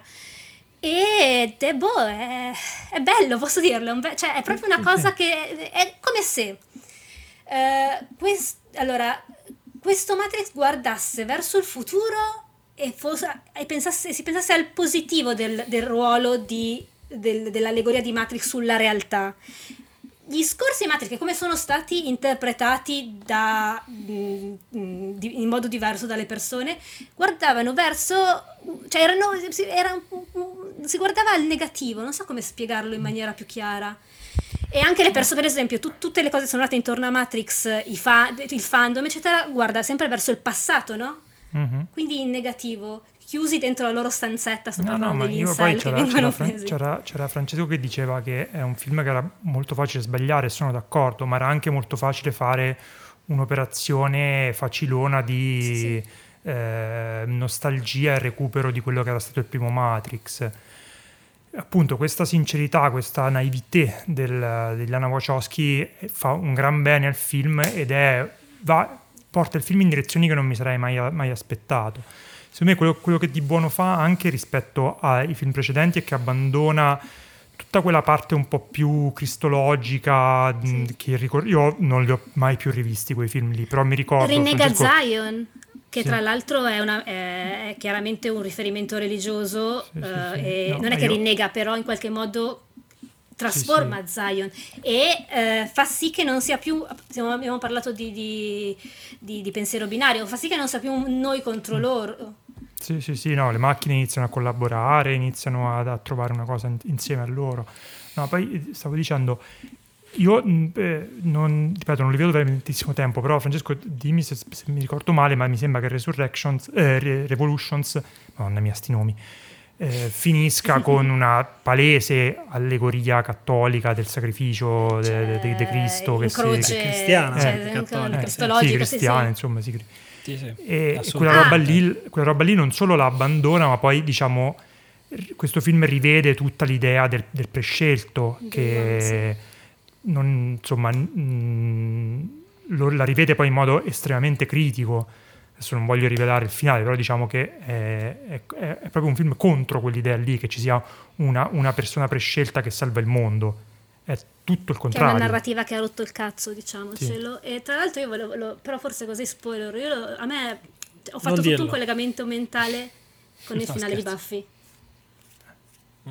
E chi, chi non capisce, visto, capisce eh, sul- su, quel- su come rinnega il, la narrativa del, del The One. Mm-mm. Poi Poi lo butto lì tor- così. tornando sulla, sulla parte diciamo più, più di carnazza, secondo me, è- come dicevo prima, la parte action è forse la più debole e ehm, ovviamente non ha, non ha in nessun modo l'impatto che ha avuto il primo, ma anche il secondo, che aveva delle- de- dei pezzi action clamorosi. Però comunque ci sono secondo me un paio di momenti molto belli, cioè quella del- dell'inseguimento all'interno del- della città con eh, il- la- lo sciame che si butta su Neo e, e, mm, e Trinity che è meraviglioso. E ho trovato It's Raining Man. Alleluia. Ho trovato, esatto, avevo, ci ho, ci ho riflettuto dopo, dopo un po', l'ho rivisto parecchie volte questo film, lo dico perché, eh, perché ci ho- ci ho- ci ho- ci ho- ci ho- l'ho, l'ho visto e rivisto. Dato e solo ho- tre stelle e mezzo. Eh, lo diciamolo. so, però non, non riesco ad amarlo ancora così tanto, per quanto ammiri quello che ha fatto. Stira Ho e notato- ammira. Lorenzo è morto nel frattempo. Vabbè, poverino. Dai, abbiamo No, sono vivo Lorenzo. però ho sentito stira e ammira. Era una cosa che valeva- do- dovevi dire, eh? Cioè, te hai pensato, nel tuo cervello... si- si- Bacato. si è valutata la, la pro- la possibilità di dirlo e di non dirlo e ha vinto dirlo. Ha vinto dirlo, se- vince sempre dirlo. Neo e Trinity non sparano un colpo per tutto il film. In questo film eh, Neo ha il superpotere di schivare le cose, tipo io col lavoro, cioè proprio mette le mani avanti e sguiscia via. E eh, questo secondo me riesce ad essere un vaffaculo a chi aveva delle certe aspettative sul film, però a creare comunque delle scene d'azione. Grazie Io non me ne sono neanche accorto, me l'hai detto tu adesso. Eh, vedi, perché, perché, vabbè, l'ho rivisto 150 volte, ragazzi, quindi ci può anche stare. Che eh, riesce comunque a creare delle scene d'azione che sono godibilissime anche solo usando questo il superpotere della, de- de- de- della barriera energetica, insomma. Io Scusa, volevo- Posso dire che volevo- questa è anche, vai, vai, vai. No, no, È vai. anche una critica sul potere, sul potere nel, nel- nel modo canonico a cui veniva pensato anche nel primo Matrix e sul potere come ehm, eh, lo vuole rileggere ora Lana come lo dico, Mm. come costrutto patriarcale, chiusa parentesi. Vado via. Io torno più basso, volevo dire delle cose sul cast, ma... Vai, vai. vai, vai. Non essere così. No, sono molto contento che, che- che la- la- di fatto la protagonista della nuova era di Matrix sia un'attrice che mi piace tantissimo, che si chiama Jessica Henwick, sempre sia lodata. Lorenzo, hai un motivo per vedere questo film, c'è Jessica Eh, Henwick, non so chi sia. Quella di Love and Monsters. Ah, vediamo un po'. Ah, sì. Molto, molto brava e sempre È molto bella e brava. posso dirlo No, io? ma è, è in parte, No, non so come dirti. sì, sì, non, non l'avevo neanche riconosciuta perché ha un look un po' particolare in questo Mm. film. Poi mi sono reso conto che era lei. Ma lei ha fatto anche altre cose in cui mi era piaciuta, quindi insomma, Sì, brava. anch'io avevo riconosciuto la E, e sono poi devo dire mi è piaciuto anche molto Jonathan Groff che ha un ruolo che è fuori, diciamo, non è typecasted, come dire, è proprio fuori dal suo- dalle sue corde, ma lo fa benissimo, non vi diciamo qual è, lo scoprirete guardandolo. E poi volevo darvi questa chicca, ma voi lo sapete chi è che interpreta, tu lo sai perché l'hai visto quattro volte. Tu lo sai, vero chi è che interpreta Sì, il marito e- di Carrie Ann Moss? Ma tu non Io sai lo neanche, so! non non Eh, lo sapete neanche tutti. il secondo livello di quella, di quella scelta lì. No, io lo so Tutti, perché me tutti i Matteo. livelli so, Ciao Matteo. tutti i livelli so, Vai, di dici tutti i livelli allora. E il coso, uh, Chad sta, sta- coso, Chad Stahelski è il, è il coso, so. il, Il regista il di John regista, Wick. il- il regista di John Wick, nonché quello che faceva, che gli schivava le pallottole in Matrix al posto di Keanu Reeves.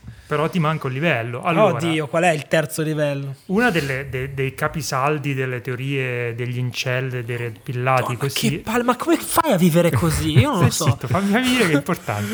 Mamma È che mia, che palle! Co- Mamma uo- fammi mia. finire, che bello. Fatti una vita tua. No, questa è la mia Io sono vita, molto abito interessata, fatelo parlare, parliamo Lo so perché siete, cazzo, un Allora. drago a due, a due teste ormai. La ehm, teoria incel red pill chiama i maschi alfa che prendono tutte le donne, li chiama i Chad. Chad, sì. Per cui anche Sì, all'interno vabbè, del film... questa, quando- la, questa dai. No, Sai il suo nome me- di battesimo, cazzo, Eh, poverino. Però secondo me è usato così perché poi a un certo punto il personaggio di Neil Patrick Harris dice ah hai visto Trinity che si è scelto anche quel bel Chad come marito ed è una Ah, questa mi è frase- sfuggita, scusami. è una frase che particolarmente risuona familiare per chi come me passa troppo tempo a Troppo leggere le tempo. cose su internet Mi ero, mi ero perso la, la frase sul Chad di Neil Patrick Harris. Eh, no, Alla cioè- sesta volta che guarderò il film Esatto, come dovrei- te. tutti lo- cacca- Va bene. Lorenzo, Comunque sei no. contento? Ti è venuta voglia di vedere questo film? No, però sto guardando Jessica Henwick e ho visto che sarà nel cast del prossimo sequel di Knives Out. Sì, na- esatto, è in Knives Out 2. Brava, brava Jessica. ed era una, la, prota- la coprotagonista della bruttissima serie tv della, della Marvel Netflix Iron Fist vi assicuro forse una delle serie più brutte al tema Marvel che siano mai viste bene questo Bene. era Abbiamo già Matrix. finito Matrix? Beh cazzo siamo un'ora e dieci direi che siamo a posto Ah, c'è Cristina Ricci in questo film, volevo dirlo perché... Una piccola Cristina Ricci. Una, Una, piccola riccio- Cristina una Ricci. ricciolina. io non l'avevo neanche Cristina eh, Riccina. Una non l'avevo riccina, neanche riconosciuta la prima visione devo dirvi poi, cioè, poi cioè, mi sono andato a vedermi il cast e ho detto ah ah eh oppala ho detto così proprio bene. Bene. adesso Ma perché Passiamo piccola? Cioè, tipo la signora Minù?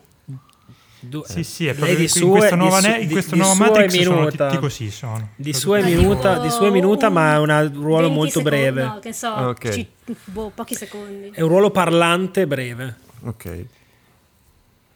Allora, Non è particolarmente rilevante ai sensi della trama. tra No. l'altro. Ah, posso dire un'altra cosa? E secondo me eh, ri- ricostruisce anche in qualche modo, ridà vita alla figura di Morpheus. Cioè, Morpheus nei, nei sequel aveva preso una piega un po' anche lì eh, da, da Santone o, eh, o da... cioè, comunque continuava il discorso religioso. In questo film in qualche modo dà un po' di spolvero alla figura di Morpheus, secondo Sì, me. secondo me e poi tra l'altro il nuovo Morpheus ha anche una delle gag più belle che è- fa ridere ed è appunto una riflessione sulla figura di Morpheus è che eh, stava nel bagno a provare la battuta Sì. storica di Morpheus quando entra in scena, quella cosa mi ha fatto sprecare da ridere, devo dire. E lui è un figo, posso dirlo? Sì, molto. Si chiama, qualcuno sappia pronunciare il suo nome? Eh, Yahya. no. No, Abdul- Yahya no, Abdul Matin II. E ha fatto Era. Candyman. Yahya. e Watchmen? Possibile? Sì, Yahya. la serie di Faceva- Watchmen faceva... eh, Sì, la possiamo serie di dire chi faceva, ma... Fa- Esatto, Vabbè, però sì, era, faceva era- però- faceva, però se lo Faceva vedete- uno. Il marito di lei. Yahya. il marito di lei. Faceva anche quello... adesso Dico, chiudiamo, chiudiamo. È bello Quello e bravo, mio. posso dirlo? Vai. Sì, è bello e bravo. Quello? Dici, Lorenzo. Non era nel Trial of the Chicago 7? Uh, ah, sì. Sì. Sì, sì, sì, sì, sì, sì, sì, Che si imbavaglia per lui era. era. Lui era. Sì. E sarà nel nuovo film di Michael Bobby Bay. Seal. Faceva Bobby Seal? Bobby Seal. Bobby Seal. Ma dai, ero convinto che fosse un Bobby altro. Seal, Bobby no. Ah, perché eri convinto che fosse un statua- è altro? meno statuari, è meno statuario in quel film. Perché i neri sono tutti uguali, io non riesco a riconoscere. Questo volevi sentirti dire. Ma maledizione. Va bene. guarda. Ogni puntata mi fate dire una cosa razzista proprio, guarda, non è giusto. L'altra volta quella su Devo che il fare fatto che odiavi le donne l'hai detta con una gratuità tale da far pensare a tutti che... Che ci stavo pensando da un po', finalmente lo riesco a dire. Bene. Comunque era nel Candyman di Nia da Costa, volevo dirlo. Che non Nia abbiamo da parlato Costa. Di cui non abbiamo... sì. vabbè. E No, non hanno sono- voluto farlo. Io avevo Chi? proposto I poteri forti. L'aveva- Ma perché Basti l'avevamo l'aveva- visto 200 anni prima e ce Basti l'avevamo l'aveva bocciato, aveva bocciato, aveva detto che non gli interessavano questi. Francesco, questo podcast è ai tuoi ordini, quindi tutto quello che vuoi noi facciamo, quindi non mi rompere i coglioni, per favore. Bene. Scusate, laviamo i panni sporchi in. False, falsità, falsità. Bene, andiamo con l'ultimo film, che è un piccolo film che è uscito prima di Natale e ha fatto un cassato benino, nonostante il periodo. Si chiama ovviamente, si chiama, ovviamente Spider-Man No Way Home. Madonna, dobbiamo ancora fare Spider-Man. Abbiamo Beh, adesso fatto un'ora ci e un quarto. scateniamo, No, Francesco. Eh, la, quella puntata invece stai 50. Eh, questo è il, Ma che cazzo vuoi? non Stai vuoi deludere zitto, il nostro pubblico. pubblico, questo vuole. guarda qui Eh. davanti. Il nostro pubblico di automobili truccate. Allora, Allora, cosa vogliamo dire no- su Spider-Man? Su? Io ho una, non possiamo ho dire una niente domanda. perché c'è- su- No, ci sono no, delle persone spoileriamo che. Allora, Spoileriamo prima di, tutto, di- di quindi passare alla sezione spoiler ho una domanda. Film, a Sì. parte Cristina che l'ha visto in ritardo, noi l'abbiamo visto tutti più o meno prestino, quindi metà dicembre o poco più. Quanto vi è passata la voglia di parlare di Spider-Man eh, dopo i primi 3-4 giorni?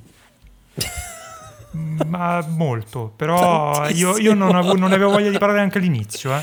però adesso la, la rinfocoliamo con il sacro fuoco della- del nostro podcast. No, perché a me onestamente mi è passato, cioè all'inizio ero tutto, ah, Dio mio! e, e poi è passata prestissimo.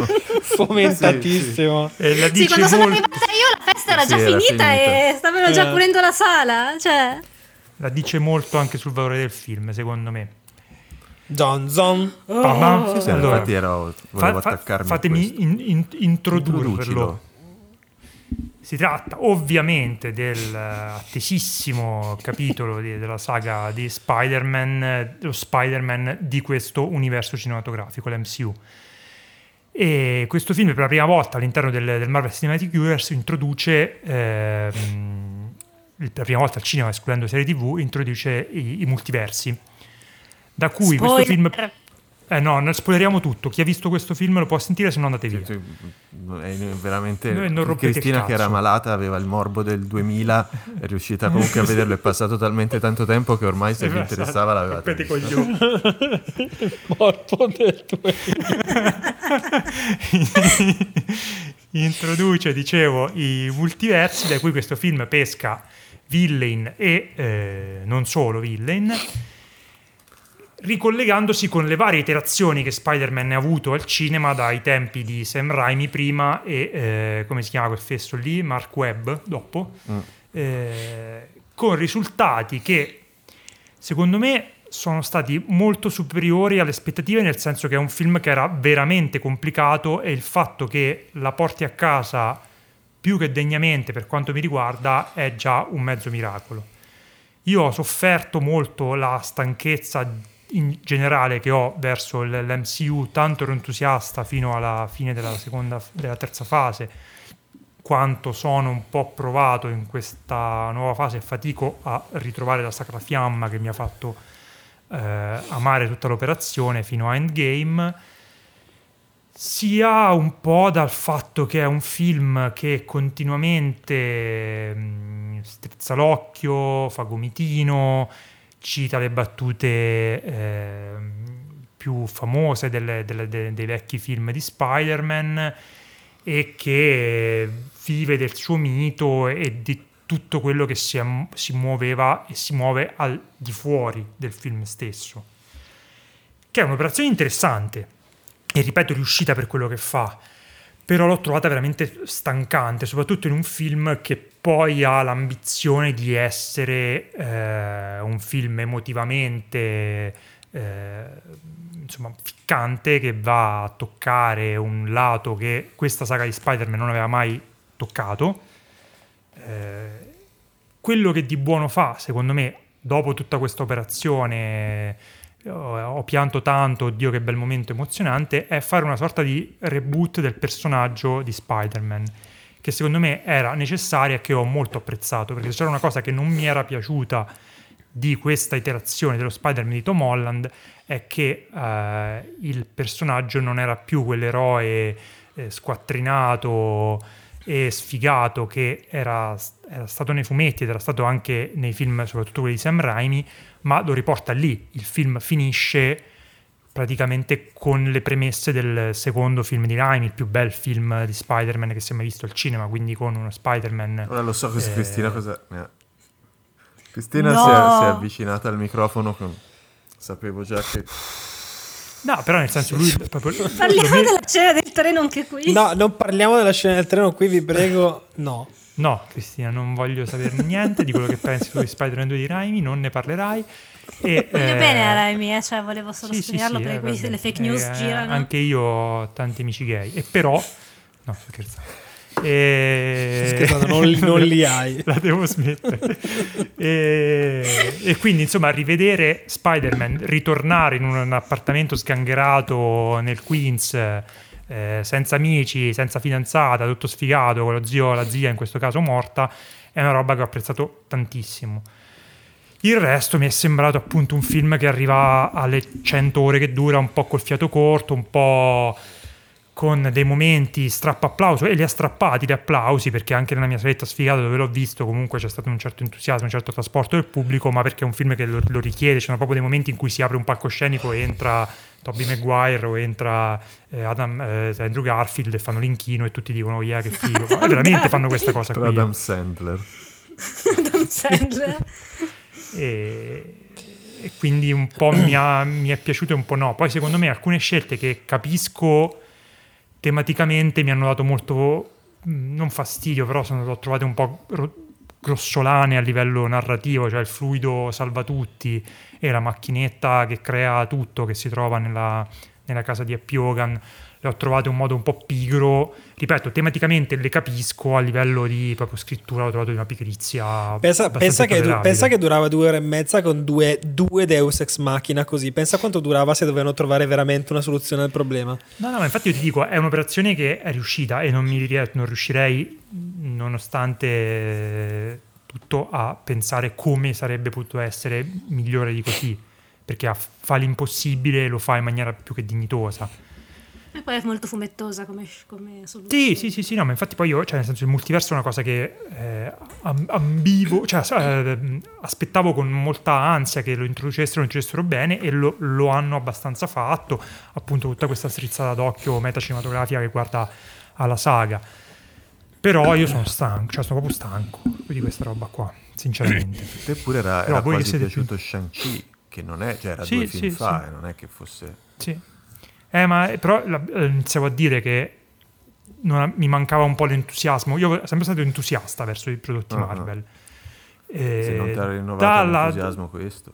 Esatto, eh, esatto. infatti penso che mi ab- ho perso un po' quel treno. Devo dire che eh, la serie di Hawkeye l'ho trovata carina, ma insomma questo treno l'ho un po', l'ho un po' perso. Ecco, proprio del, del- del sacro fuoco del appassionato di fumetti che finalmente vede queste robe grosse che piacciono a tutti al cinema. L'ho un po', l'ho un po', l'ho un po' persa. Credo che, credo che un po' quella cosa lì sia passata da una, da almeno da una fase e mezza. Mm, mm, Cioè la cosa di dare finalmente a quelli che si sono bevuti i fumetti tutta la vita, eh, diciamo, quello che si meritavano. Adesso chiaramente stanno parlando a un pubblico da un miliardo e mezzo di dollari in, in neanche un mese e quindi secondo me poi ah, soprattutto ormai è un pubblico che è un pubblico soprattutto cinematografico e basta secondo me Eh, anche se comunque come dice Cristina questo è forse uno dei, dei film dell'MCU più fumettosi che, era che, che siano stati fatti cioè come tipo di mh, proprio di, di- di- di procedimento con cui succedono le cose come dire anche proprio. eh sì, esatto, sì, sì, sì, sì, e anche senza la necessità di avere una la terra bella salda sotto i piedi, cioè anche un po' più sfrontato nel fare certe cose. Sì, sì, no, cioè che- comunque l'MCU era cioè, c'erano supportato essendo comunque nato da Iron Man che aveva tutte il mondo diciamo il mondo Stark e, com- e compagnia bella cioè, aveva comunque piedi ben, ben piantati a terra sempre nonostante ci fossero Thor eh, Doctor Strange queste cose qua diciamo il mondo New York No, se, tu, se tu ci pensi, Iron Man 1 iniziava con eh, un, eh, un convoglio di eh, militari in Afghanistan Sì, sì, sì, e adesso stiamo sulla Statua della Libertà con lo scudo di Capitan America e i portali che si aprono in altri universi, quindi è evidente che ormai la Marvel ha la forza e la solidità per poter fare quelle robe completamente fu- fumettistiche fuori da qualsiasi logica, tra virgolette, re- rea- realistica. sì. E me è stato un percorso comunque. Sì, Sì, sì, no, ma siete Esatto. guadagnato, eh, non, non Esatto, sto, dicendo, esatto, non sto esatto. dicendo di no. Però eh, io devo dire che mi sono divertito molto um, ho apprezzato molto questa, questo, questo, questo, mod, questo, modo un po' circense di, di, di, di fare gli sveloni per cui eh, venivano, cioè io tanto tempo che non sentivo applaudire in sala tre volte durante un film con questo entusiasmo e io non l'ho fatto, però devo dire che non mi sono sorpreso che succedesse perché era una cosa talmente clamorosa. E nonostante lo sapesse, cioè ormai più, più o meno l'avevamo capito come funzionava, cioè che, che, ci poteva essere questa cosa, io avevo letto il meno possibile, però più o meno dai, avevamo capito. E comunque c'è l'effetto è, è, è, molto forte l'impatto della, della, della, cosa di quando compare, soprattutto di quando compare Tobey Maguire, è veramente, è veramente molto forte. E comunque con, mi è piaciuto, probabilmente mi è piaciuto più di quanto sia piaciuto a te, stranamente, ma perché appunto è, mi sono sorpreso che tenga botta fino alla fine, perché ho l'impressione che. Um, che abbia costruito, ha, ha, avuto il tempo per carità di costruire bene i personaggi, quindi sono personaggi che hanno un senso quasi, quasi tutti. Eh, non sono, cioè, Andrew Garfield non mi ha mai dato quella mm, sensazione di tridimensionalità che mi ha dato Molland per dire. Eh, però eh, la cosa che mi era piaciuta di più del film precedente Stand Alone di Spider-Man che era quello con, con, Killian, che non mi ricordo come si chiama più, Far From, eh, home. Un, Far From Home, e che uh, parzialmente c'era anche in Homecoming eh, rispetto agli altri film dell'MCU, eh, che i film di Spider-Man si eh, settavano come quelli un pochino più... Ehm, vorrei dire semplici, comunque leggeri, dai, leggeri comunque John con una, degli stakes un pochino più bassi rispetto alla salvezza dell'umanità Uh, mentre invece questo film di Spider-Man sembra un, più un film degli Avengers è un po' più pesante, come non so come dirvi, proprio pesante. L'unica cosa che mi viene in mente e questo mi è, mi è piaciuto meno come aspetto rispetto agli altri due, però appunto ha una dimensione epica che gli altri non avevano e uh, comunque sì, cioè divertentissimo e ci sono delle cose sono delle cose molto, molto creative che fanno sempre uh, quando c'è di mezzo Doctor Strange si divertono a fare delle cose uh, la Marvel della droga. Esatto della droga uh, con tutto che secondo me Doctor Strange boh, adesso vediamo quello nuovo però secondo me è un personaggio che cinematograficamente ha dei limiti dovuti al fatto che ne abbiamo discusso qualche giorno fa. È troppo eh, come dire, nebuloso il, il, i confini di quello che può e non può fare, è un po' pretestuoso a quello che poi vuole essere fatto in un film, non mi sono spiegato. Però secondo so. me quella è anche una, una, una, cosa liberatoria, insomma, che gli permette poi di andare in, in zone che non devono giustificare, che, cioè, pale, pale, palesemente la scena action, più, l'unica scena action veramente riuscita di questo film è quella che coinvolge la, la, le pazzie eh, dell'universo specchio di Doctor Strange, perché poi sì, tutta la scena... dicevo, sì. Però non so, vabbè, ma non voglio mettermi a parlare di Doctor Strange che usciamo dal, dal seminato, parliamo di questo film, in questo film Doctor Strange funziona, anche se poi sparisce per mezz'ora inspiegabilmente, sottolineo. Mi dà sempre un bel colpo, esteticamente comunque le, le, cose legate a Doctor Strange sono sempre molto... Sì, sì, per carità, però poi secondo me non... Spettacolari. Non io volevo solo dire che l'unica cosa che un po' oh, mi è dispiaciuta di questo film è che non, ci fosse un po' meno la dimensione adolescenziale che c'era negli altri due, che comunque riprendeva un immaginario anni 80 che è chiaramente chiaro al regista John Watts, che comunque un, era, era, un regista indipendente ehm, e nei primi due film di Spider-Man comunque eh, ritorna molto tutto un eh, cinema di, di Hughes che, che, a me era piaciuta molto questa dimensione un po' diversa rispetto ad altri, sì, ad, sì. ad altri film della Marvel comunque loro sono ragazzini ed era anche rivolto secondo me a un pubblico un po' di età un po' diversa rispetto a noi e, alla generazione Z sicuramente Beh, c'è Zendaya che è un mm. po' uh, una delle attrici simbolo sì. di quella generazione lì però uh, comunque il film cioè, a me è piaciuto uh, poi vabbè mi sono piaciute delle cose eh, che noio- di cui è noioso parlare, cioè come mette insieme tutte le tradizioni e le mescole, le tradizioni differenti, come se fossero delle tradizioni diverse della storia di Spider-Man e le mescola in una sola narrazione. E come ho detto prima, quello è molto fumettoso.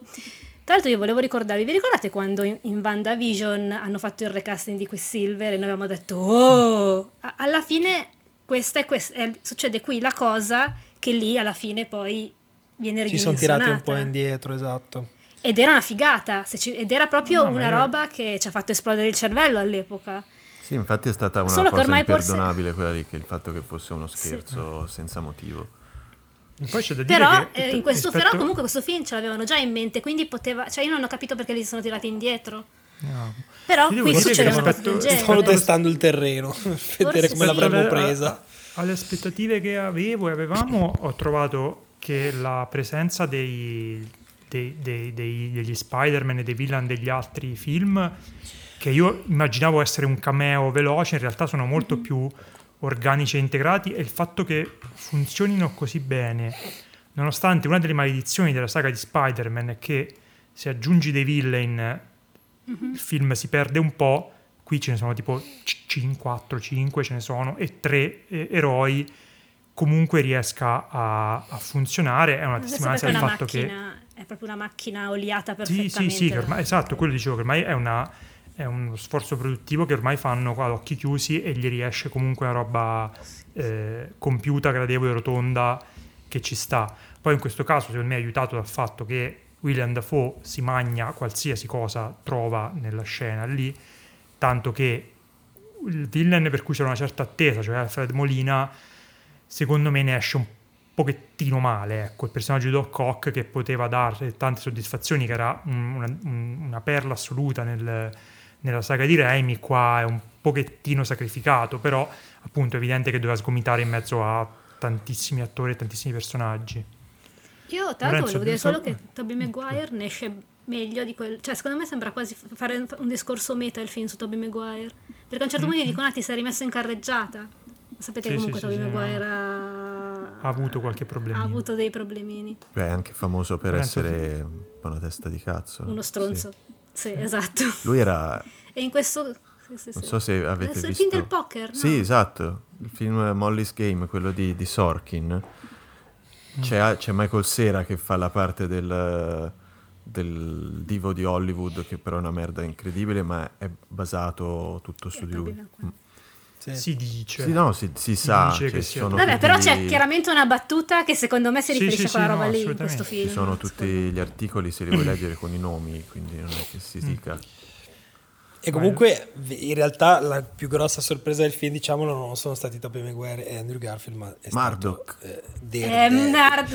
Eh, Lì ho applaudito solo io del tutto il cinema. Lì credo nemmeno i parenti lo sapevano che c'era lui nel film. E pare Eh, ci sarà in Francesco, tutti i Francesco, film. si, si vede che ti sei riparato dagli spoiler, eh, perché Sì, certo, erano No, uscite anch'io non lo le- sapevo, spoiler. eh. erano uscite le foto, io lo sapevo. Ah, no, nemmeno io lo so. proprio una foto di scena. Ci sarà in tutti tu- i film. Allora, tu non sei un benchmark di informarsi su un film. Cioè, Io Perché sono sempre su internet e non lo sapevo. Quando sono, eh. quanto sono lunghe le dita dei piedi degli attori cioè, prima di andare a vedere un film, eh, non è no, è che normale. era difficile schivare gli spoiler. Comunque, eh, Sì, la sala è trasalita. Trasalì, trasalì la sala Trasalì. quando apparve Charlie Cox. E fa- anche perché, anche perché sì, carino, e anche perché eh, mentre insomma un po' erano nell'aria questa cosa del multiverso. eh, e c'erano state comunque delle dichiarazioni da parte dei vertici della Marvel che avevano detto: Ah, sì, quella roba che abbiamo fatto su Netflix eh, Non conta un cazzo. È monnezza di cui era- vogliamo dimenticare. Kingpin, quindi non era più così. Mm.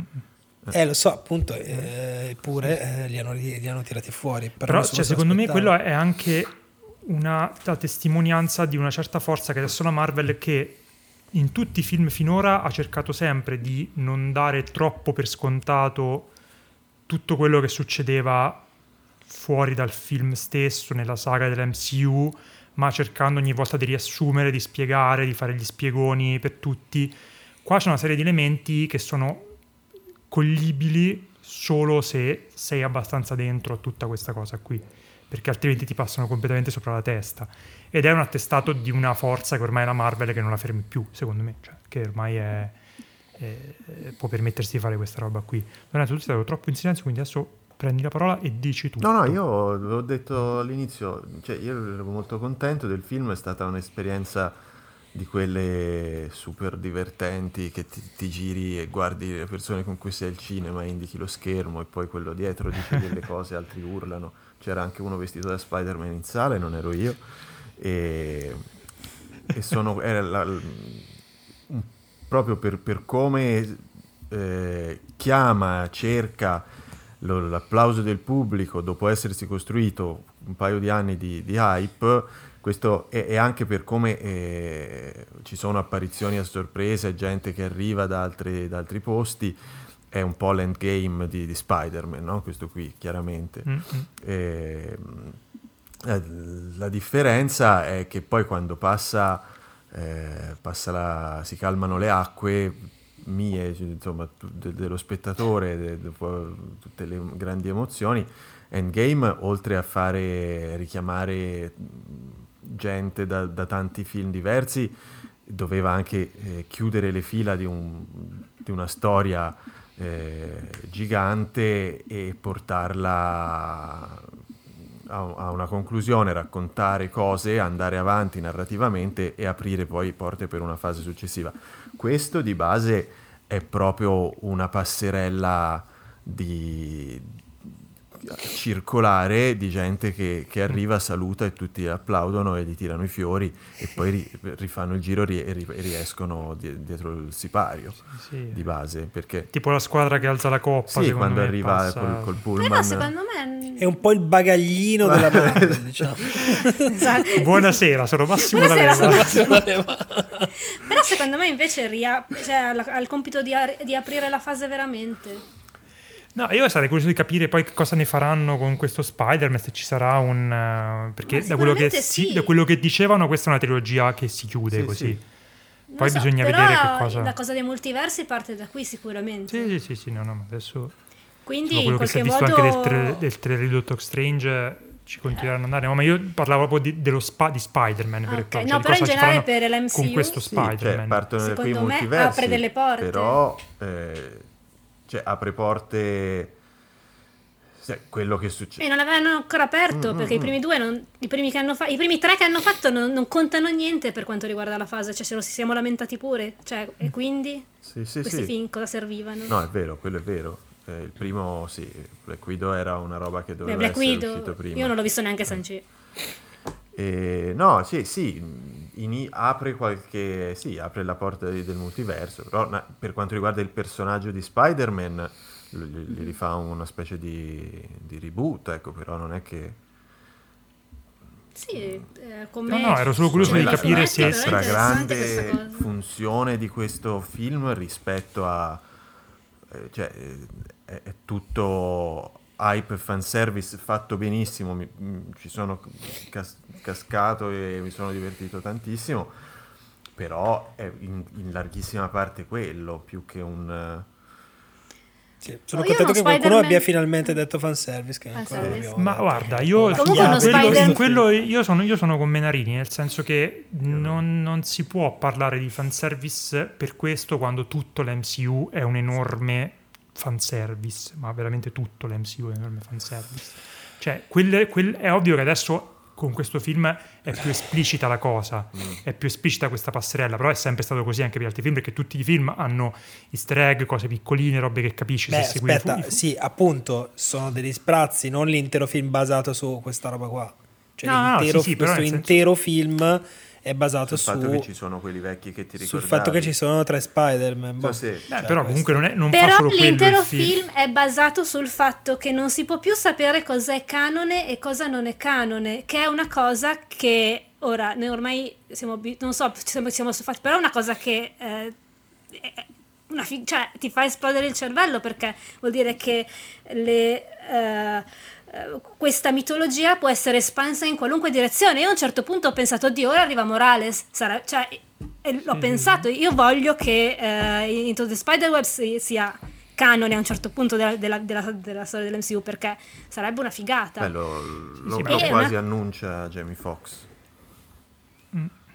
Mm. però non arriva. No, Cioè, non arriva. Ah, la- la- la- Perché la- gli dice, perché gli dice pensavo sì, sì, sì. che il mondo Sì, sì, fosse nero. fosse nero. Sì, sì, certo. Però il punto è che di- è, è ed vanno- è una cosa ed è come se sì, eh. infatti sì, però non arriva. Io pensavo che dopo quella cosa lì arrivasse È uno dei cento scena- momenti in cui fai... eh, Sì, eh. eh, eh, Che Cos'è che Come fai, guarda- Francesco, che siamo in un podcast e la gente non vede? Fai, fai Eh, gomito. gomitino, gomitino. Occhiolino gomitino. Occhi- Occhiolino gomitino, no? La- una- eh, beh, come quando fanno il meme dei due Spider-Man. Sì, sì. sì. Lì è quello- Sì. forse è il momento in cui ho riso di più in assoluto Ma durante il anche, film. Che ho fatto... anche Hai fatto così. William Dafoe. Sì. No, ma Hanno anche il che ne so, meme. quando, quando Cioè, lo fanno uguale, cioè hanno la Zendaya- posizione Sì, sì, sì. del meme Sì, di- sì, dei due Spider-Man, proprio uguale.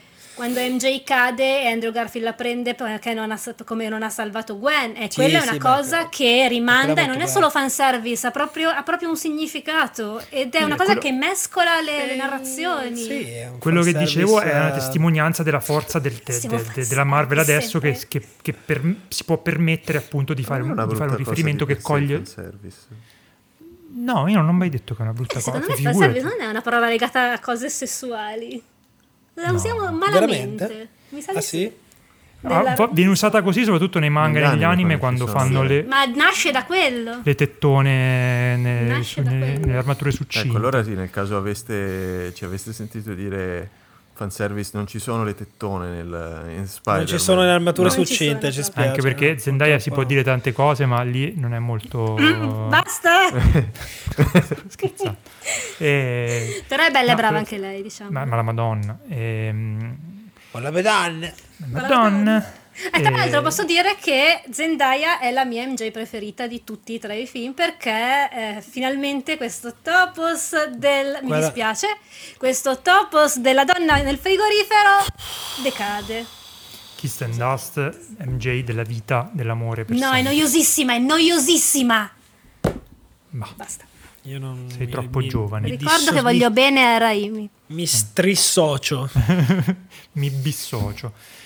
E, no, appunto, cioè, secondo me è, una- è tutta una testimonianza del potere che ha la Marvel di fare bene o male il cazzo che gli pare. E quella cosa di- anche interessante che ha questo film è riuscita è il fatto che eh, una delle caratteristiche di questo Spider-Man era che aveva agilmente zompato la origin story che ormai tutti conoscevano, con la morte dello zio Ben e la puntura del ragno. Diciamo che questo film è come se fosse, arriva al terzo film, la origin story della diciamo, la morte dello zio Ben, che però viene filtrata attraverso un discorso sull'identità di Spider-Man che richiama, che fa in maniera molto più semplice quello che aveva fatto in maniera sopraffina Into the Spider-Verse, cioè interrogarsi su che cosa vuol dire essere Spider-Man, chi è Spider-Man e come, cosa deve fare Spider-Man, ecco.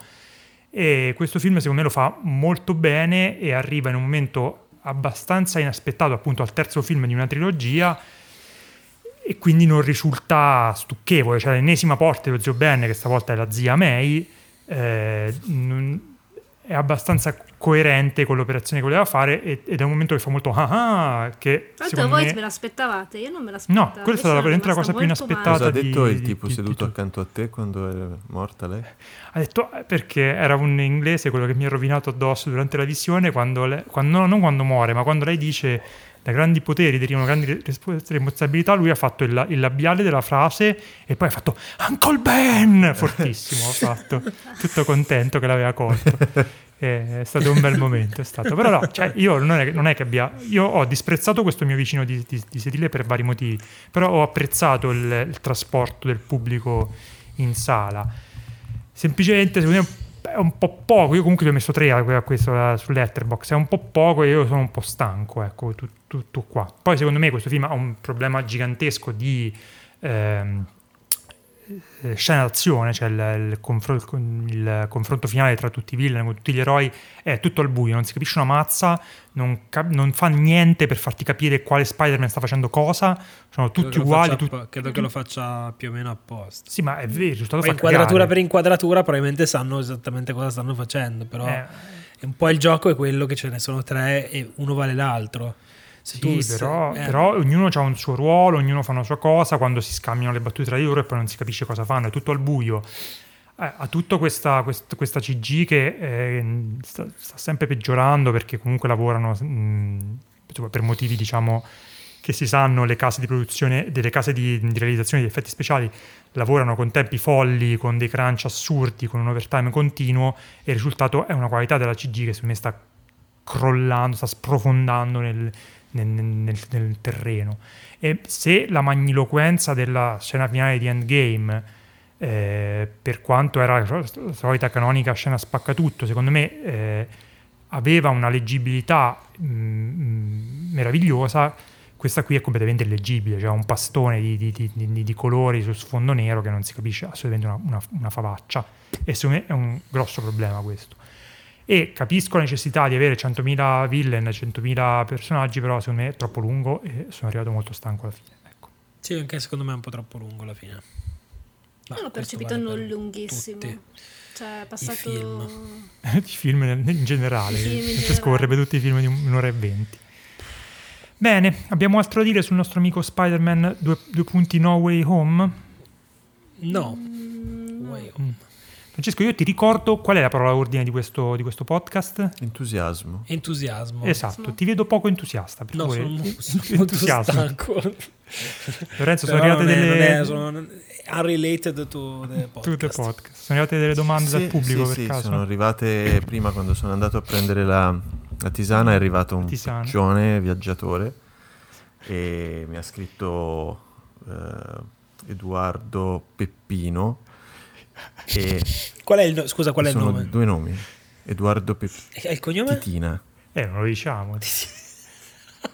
E, mm, Ok. eh, non- di solito non dico i cognomi per, eh, per la privacy. Vuole sapere come, come abbiamo passato le feste, se abbiamo passate bene, che sono- ci tengono molto. Allora, sì, io l'ho passate molto bene, ma mi è saltato il capodanno eh, per questioni di Covid. E la cosa bella, che forse voi ho raccontato, non mi ricordo, sì, forse l'ho raccontata, è che l'ultimo giorno delle feste decido di fare le pulizie di casa approfondite e nel farlo mi distruggo la porta scorrevole della doccia e mi rimane in mano la maniglia tipo i cartoni della Warner Bros. Mi si frantuma tutto in mille pezzi e adesso sono sto combattendo con la mia inabilità di condurre una vita adulta perché sto cercando di contattare dei fornitori di cose per il bagno per chiedergli una porta Senti, scorrevole. ma dici Questo cosa hai detto quando ti è successa questa cosa? Oibo, mi si è rotta la finestra tra le la porta Per- della, della per doccia tra acciderbolina. C'è, c'è anche un'altra domanda. Questa era, diciamo così, Vabbè. come sono andate le feste, era così, diciamo, di... Volevamo sapere della doccia, fondamentalmente. Ehm, voglio- vogliono sapere, giustamente peraltro, visto che, la- che la doma- che la- l'ultima nostra puntata era prima di Natale, se ci sono stati dei film dell'ultimo secondo che hanno un po' rivoluzionato o almeno cambiato la nostra top 5 dell'ultima volta. No, perché non ho visto né West Side Story né Drive My Car, che sono gli unici due che avrebbero potuto attentare a. Chiedevo anch'io, purtroppo non sono ancora riuscito a vedere West Side Story, che sarebbe probabilmente molto alto se riuscissi Io a l'ho vederlo. visto, ma no. Cioè, anche se è bellissimo, è- mi è piaciuto molto, ma non ha rivoluzionato la mia. Tu, Lorenzo? Eh, direi appunto solo West Side Story, però anche lui non so neanche se entrerebbe in top 10, di, se- di certo Quanto non in messo? top 5, ho messo 4. Ah, eh, no, no, non ne abbiamo parlato. Ne parleremo. Sicuramente nel prossimo episodio numero 51, in cui la parola d'ordine sarà più entusiasmo del 50. Questa è un po' la parola Sempre di più, finché non saremo tutti esplosi, tutti rossi così for- proprio confissimi. Stavo guardando se avevo per Bene. caso visto delle... Oh, no, ma me ne ricorderei se mi fossi, se mi fossi rivoluzionato. Tra l'altro io il primo film che ho visto il primo gennaio 2021 era Never? Rarely Sometimes Always, che effettivamente se l'avessi visto anche solo un giorno prima probabilmente sarebbe entrato nella classifica. Se vi Ah, ricordate. era 2021, non era 2020? Io l'ho visto il primo gennaio 2021, Ah, ok. non è difficile. Scusami. Sì, sì, sì, adesso ho capito. Ah, scusa Lorenzo, eh, sono due ore di podcast, sono stanco. Ah, ora, ora Io Poi devo portare avanti la Francesco, perché state, allora, perché state tutti... non c'è Eh, abbastanza io mi devo, entusiasmo, a- mi devo accollare Francesco che sta tutto addormentato, io nelle mie spalle per portare entusiasmo a questo podcast e poi arrivo un po' stanco. Tanto ci devo Eh. dire che ho visto The Last 2 nel frattempo. Ma E? non sarebbe entrato neanche in top 20. Ma come pensi che ne abbiamo parlato nel podcast? E con abbiamo intendo Ne hai- io.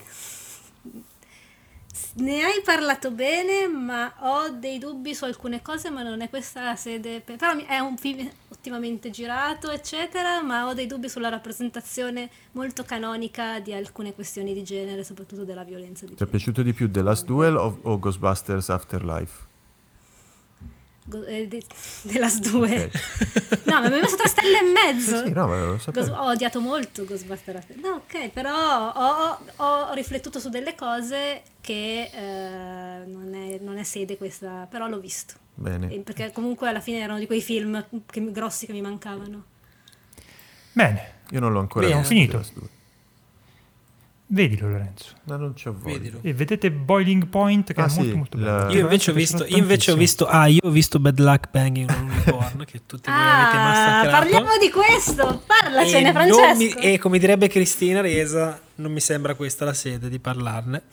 Eh, sì, eh, c'è un altro podcast di mm, mentecatti che ne parlano bene, vai lì se vuoi a, esatto. Se avete a un podcast cantarne mentecatti le in lodi. cui, I mentecatti. in cui potete chiama. cantare le lodi di Radu Jude, io vengo a spalleggiarvi perché qui mi, mi. Vabbè, gli hai Beh, gli hai messo- messo tre noi- stelle, Mi ha messo tre... stelle, quindi vabbè, diciamo il, il giusto. Questo cinema d'autore corre. europeo ha rotto le palle, possiamo dirlo. Noi guardiamo solo film americani con gli effetti speciali. Spacca tutto! tipo Spacca questi tutto. tre di questo. Tipo The Lost Daughter.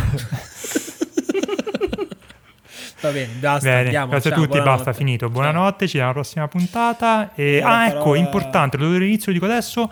Se siete arrivati fino a qua, se ci ascoltate su Spotify, si possono mettere adesso i voti su Spotify, metteteci 5 stelle o 4 o 3, ma non 2 perché sennò sareste cattivi. Dovevi dirlo all'inizio, votateci. perché nessuno è Eh, so, nessuno Eh, arriva ma fino a qualcuno qua. arriva fino a qua. Se siete arrivati fino a qua, lo capirò dal fatto che avete votato su Spotify, perché vi controllo. Vi uno leggo per, gli IP. uno per one by one. Vedo, Vabbè, vedo tipo Matrix, vedo. Da dire? Se siete arrivati fino a qua? Ah, siete arrivati fino a qui? Formaggia. Mm, periscopio.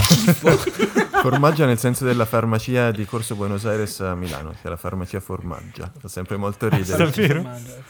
Quindi o Formaggia o Periscopio, visto che Andrea aveva come, come preferite. Giù le mani farmacia for-. Formaggia. Ciao ciao. Ciao. Ciao ciao. Ciao! Ti dirò, l'anima o il cuore, sono un pirata ed un signore, più amor proprio che pudore. Ti dirò, amo la luna e amo il sole, sono un pirata ed un signore, professionista nell'amore ti dirò, impresto l'anima